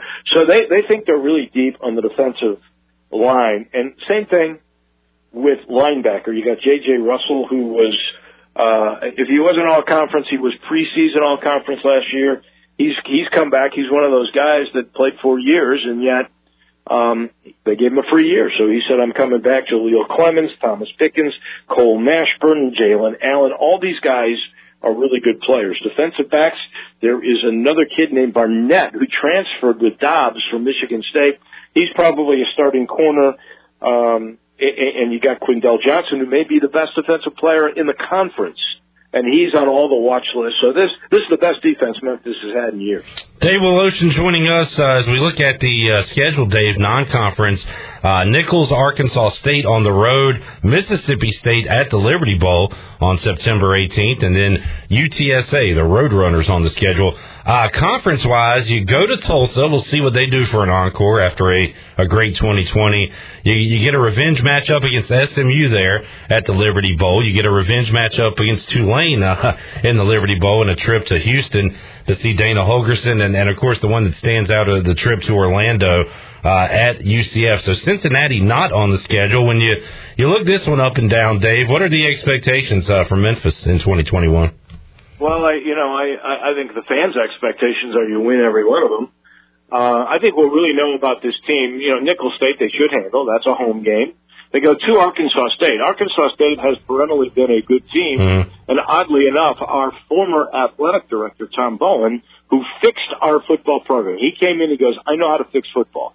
This is after the Larry Porter era when things were terrible and he was involved in the hiring of Fuente. He does know how to fix football. I think that'll be a sort of a measurement game. Memphis should win that game, and then you'll really know when you come back to the Liberty Bowl on Saturday, September the 18th, and you play Mississippi State, Mike Leach's group, uh, and, and and I think that will be a true measuring game. Texas San Antonio, I I'm not sure why there are some of these games on the schedule. Personally, I would love to see Memphis play some of our old CUSA foes where there's tradition and history, yeah. like UAB or Southern Miss. But this was a Tom Bowen game, Texas San Antonio. It's actually a makeup from a couple of years ago. Um, so we'll, the, the, the uh, Tigers will play uh, that ball club, and then you, you sort of skipped over Temple. Last time Memphis played at Temple, they thought they were robbed. Joey Magnifico had a catch, ruled the catch. They looked at the replay. They ruled that it was incomplete when everybody in Memphis thinks absolutely he caught the ball. And that was a costly loss. It did not end up costing Memphis in the long run. They still went to the Cotton Bowl that year, but that could have been an undefeated year and uh, going into the Cotton Bowl. But uh, there's a revenge game there. You mentioned Tulsa. And Memphis has a hard time against Tulsa on the road. Memphis really has a hard time against Tulane on the road. They don't lose to Tulane at home, but they lose on the road. Hmm. Houston has become sort of a rivalry game. And then there's the East Carolina team we haven't seen in a long time. It's almost like we don't know how to play yet. It's a it's a fascinating schedule uh, up and down for the Tigers in 2021. Dave Woloshin joining us here on the Fixed NC Live Line. Dave, great preview today. Really enjoyed talking some Tigers football with you. We'll get you back on uh, the week of the game and and preview it. But I hope you have a, a great rest of your summer, and uh, we'll talk to you again in the fall, Dave. Looking forward to it. Give my best to Jeff Charles and all the crew, and uh, and let's get ready for some football. Sounds good. There's Dave Woloshin joining us today as we continue our ECU 2021 uh, football previews. We are uh, we don't have a lot left to go. I know we got Temple still on the list, Cincinnati. Uh, let's see who else is on that list. So we got to talk to Dan Hoard, who is the voice of the Bearcats and the Bengals. Oh, we have to talk Navy football. So Temple, Navy, and Cincinnati, the last three previews we need to knock out this summer before we get to the season. All right, let's take a time out. Come back. We'll have more Pirate Radio Live for you on a Friday. Back with you after this.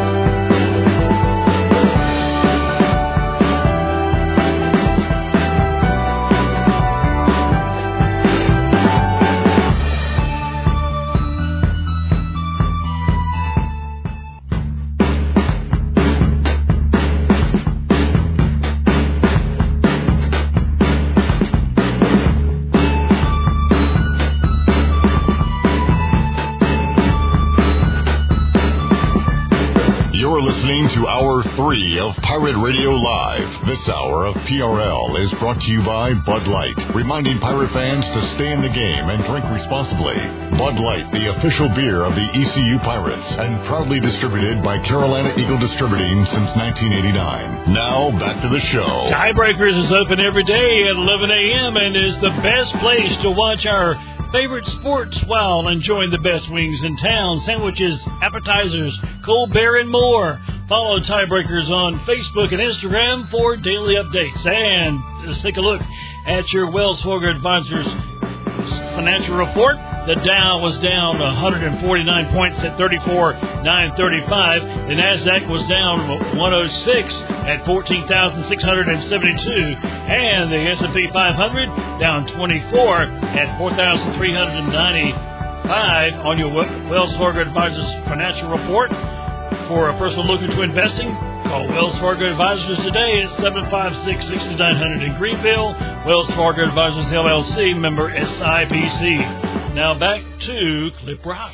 All right, thank you, Wes. You can catch all the uh, sports action at Tiebreakers, I believe, on the Pirate Radio podcast uh, that you were a guest on. Did you say your favorite sport was uh, like the strongman competition?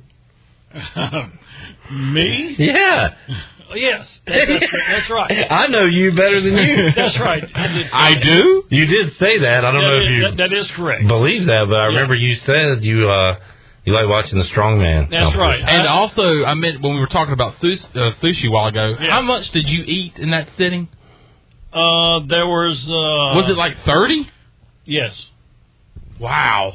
Yes, that is correct. Like sushi's a very. All I mean, let, let me let me just let me, let me um, tell you, tell you this. When I go to a sushi restaurant that is not buffet, I will go through one hundred and seventy dollars in in one sitting. You're kidding. Wes, No, I'm not. That is insane. That's ridiculous. Insane I'm behavior. sorry. I'm sorry, but I do. Yeah, you don't. It's not a great bang for your buck food. You got to pay a lot to to get a lot. That's right. But I, I you know, I, I don't think I've found the right sushi for me yet. I just have. I'm not a big fan of it. oh, spicy tuna is the best I love of all of it. I like tuna. I like spicy, so I should like that. Maybe Yeah. I'll, I should try that. Try the Goldsboro. I'll try the Goldsboro as well. All right. And uh yeah, I mean, and if you want, and if you want sushi that's not raw, that's where you go with the California roll because it's not raw. what is in that? Basically, is it, is. What's the uh, protein? That that is um, the uh, lobster meat. The imitation. By imitation. i- imitation um, crab. Uh huh. That's that's your protein. Okay. So uh, go with the California roll, and you you can't go wrong. You, okay.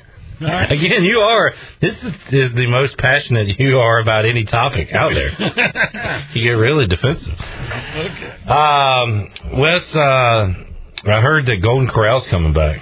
I heard that too. That, Wait, in town? I don't know about in. Ta- is it Yes, coming back in yes, Greenville? Yes, it is. I have not been to a buffet since COVID struck, but I have. Uh, they brought back my salad bar at Harris Teeter. I'm Oh, very yeah. excited about that. I remember that. you being a big fan of that. Huge fan. At least once a week, I'll hit that up. So I'm happy about that. But uh, you were able to find a lot of buffets, right? That's Even correct. during the pandemic. Yes. Yeah, as long as they were certified, Yeah, that's correct. buffet certified.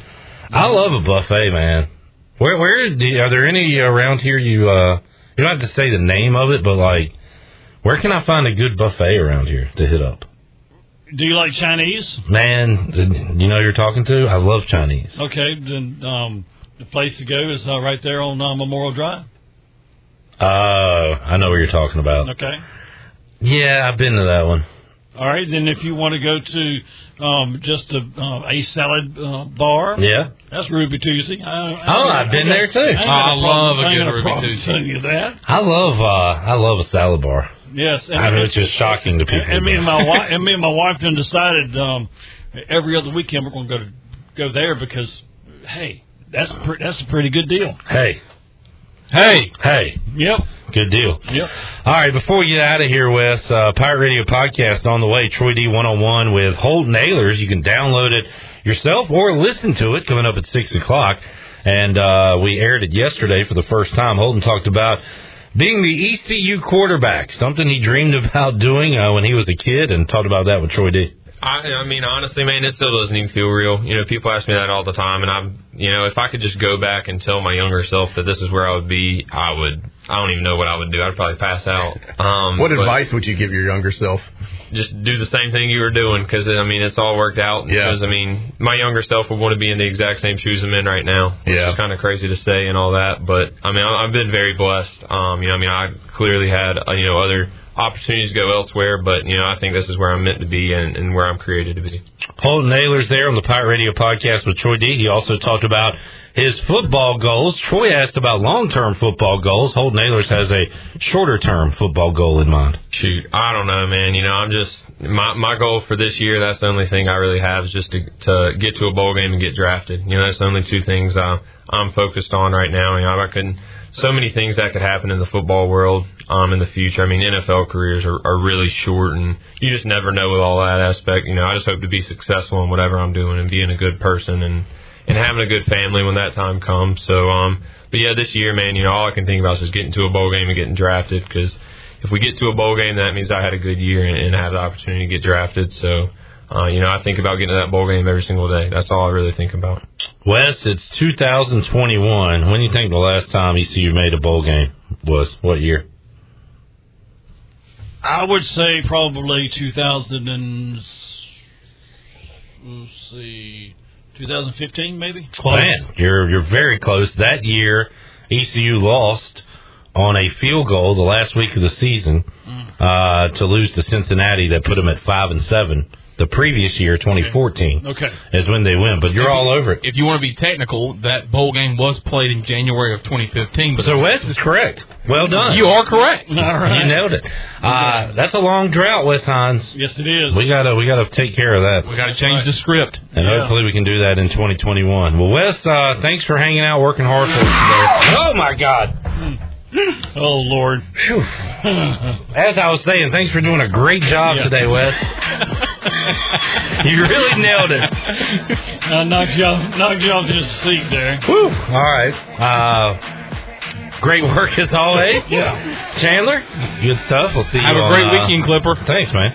See you Monday at 3 o'clock for an all new edition of Pirate Radio Live. Hope you find folks have a great weekend as well. For Wes Hines, Chandler Honeycutt, I am Cliff Brock. We'll see you Monday. So long, everybody. Thanks for listening to Pirate Radio Live, an exclusive presentation of the voice of the pirate nation.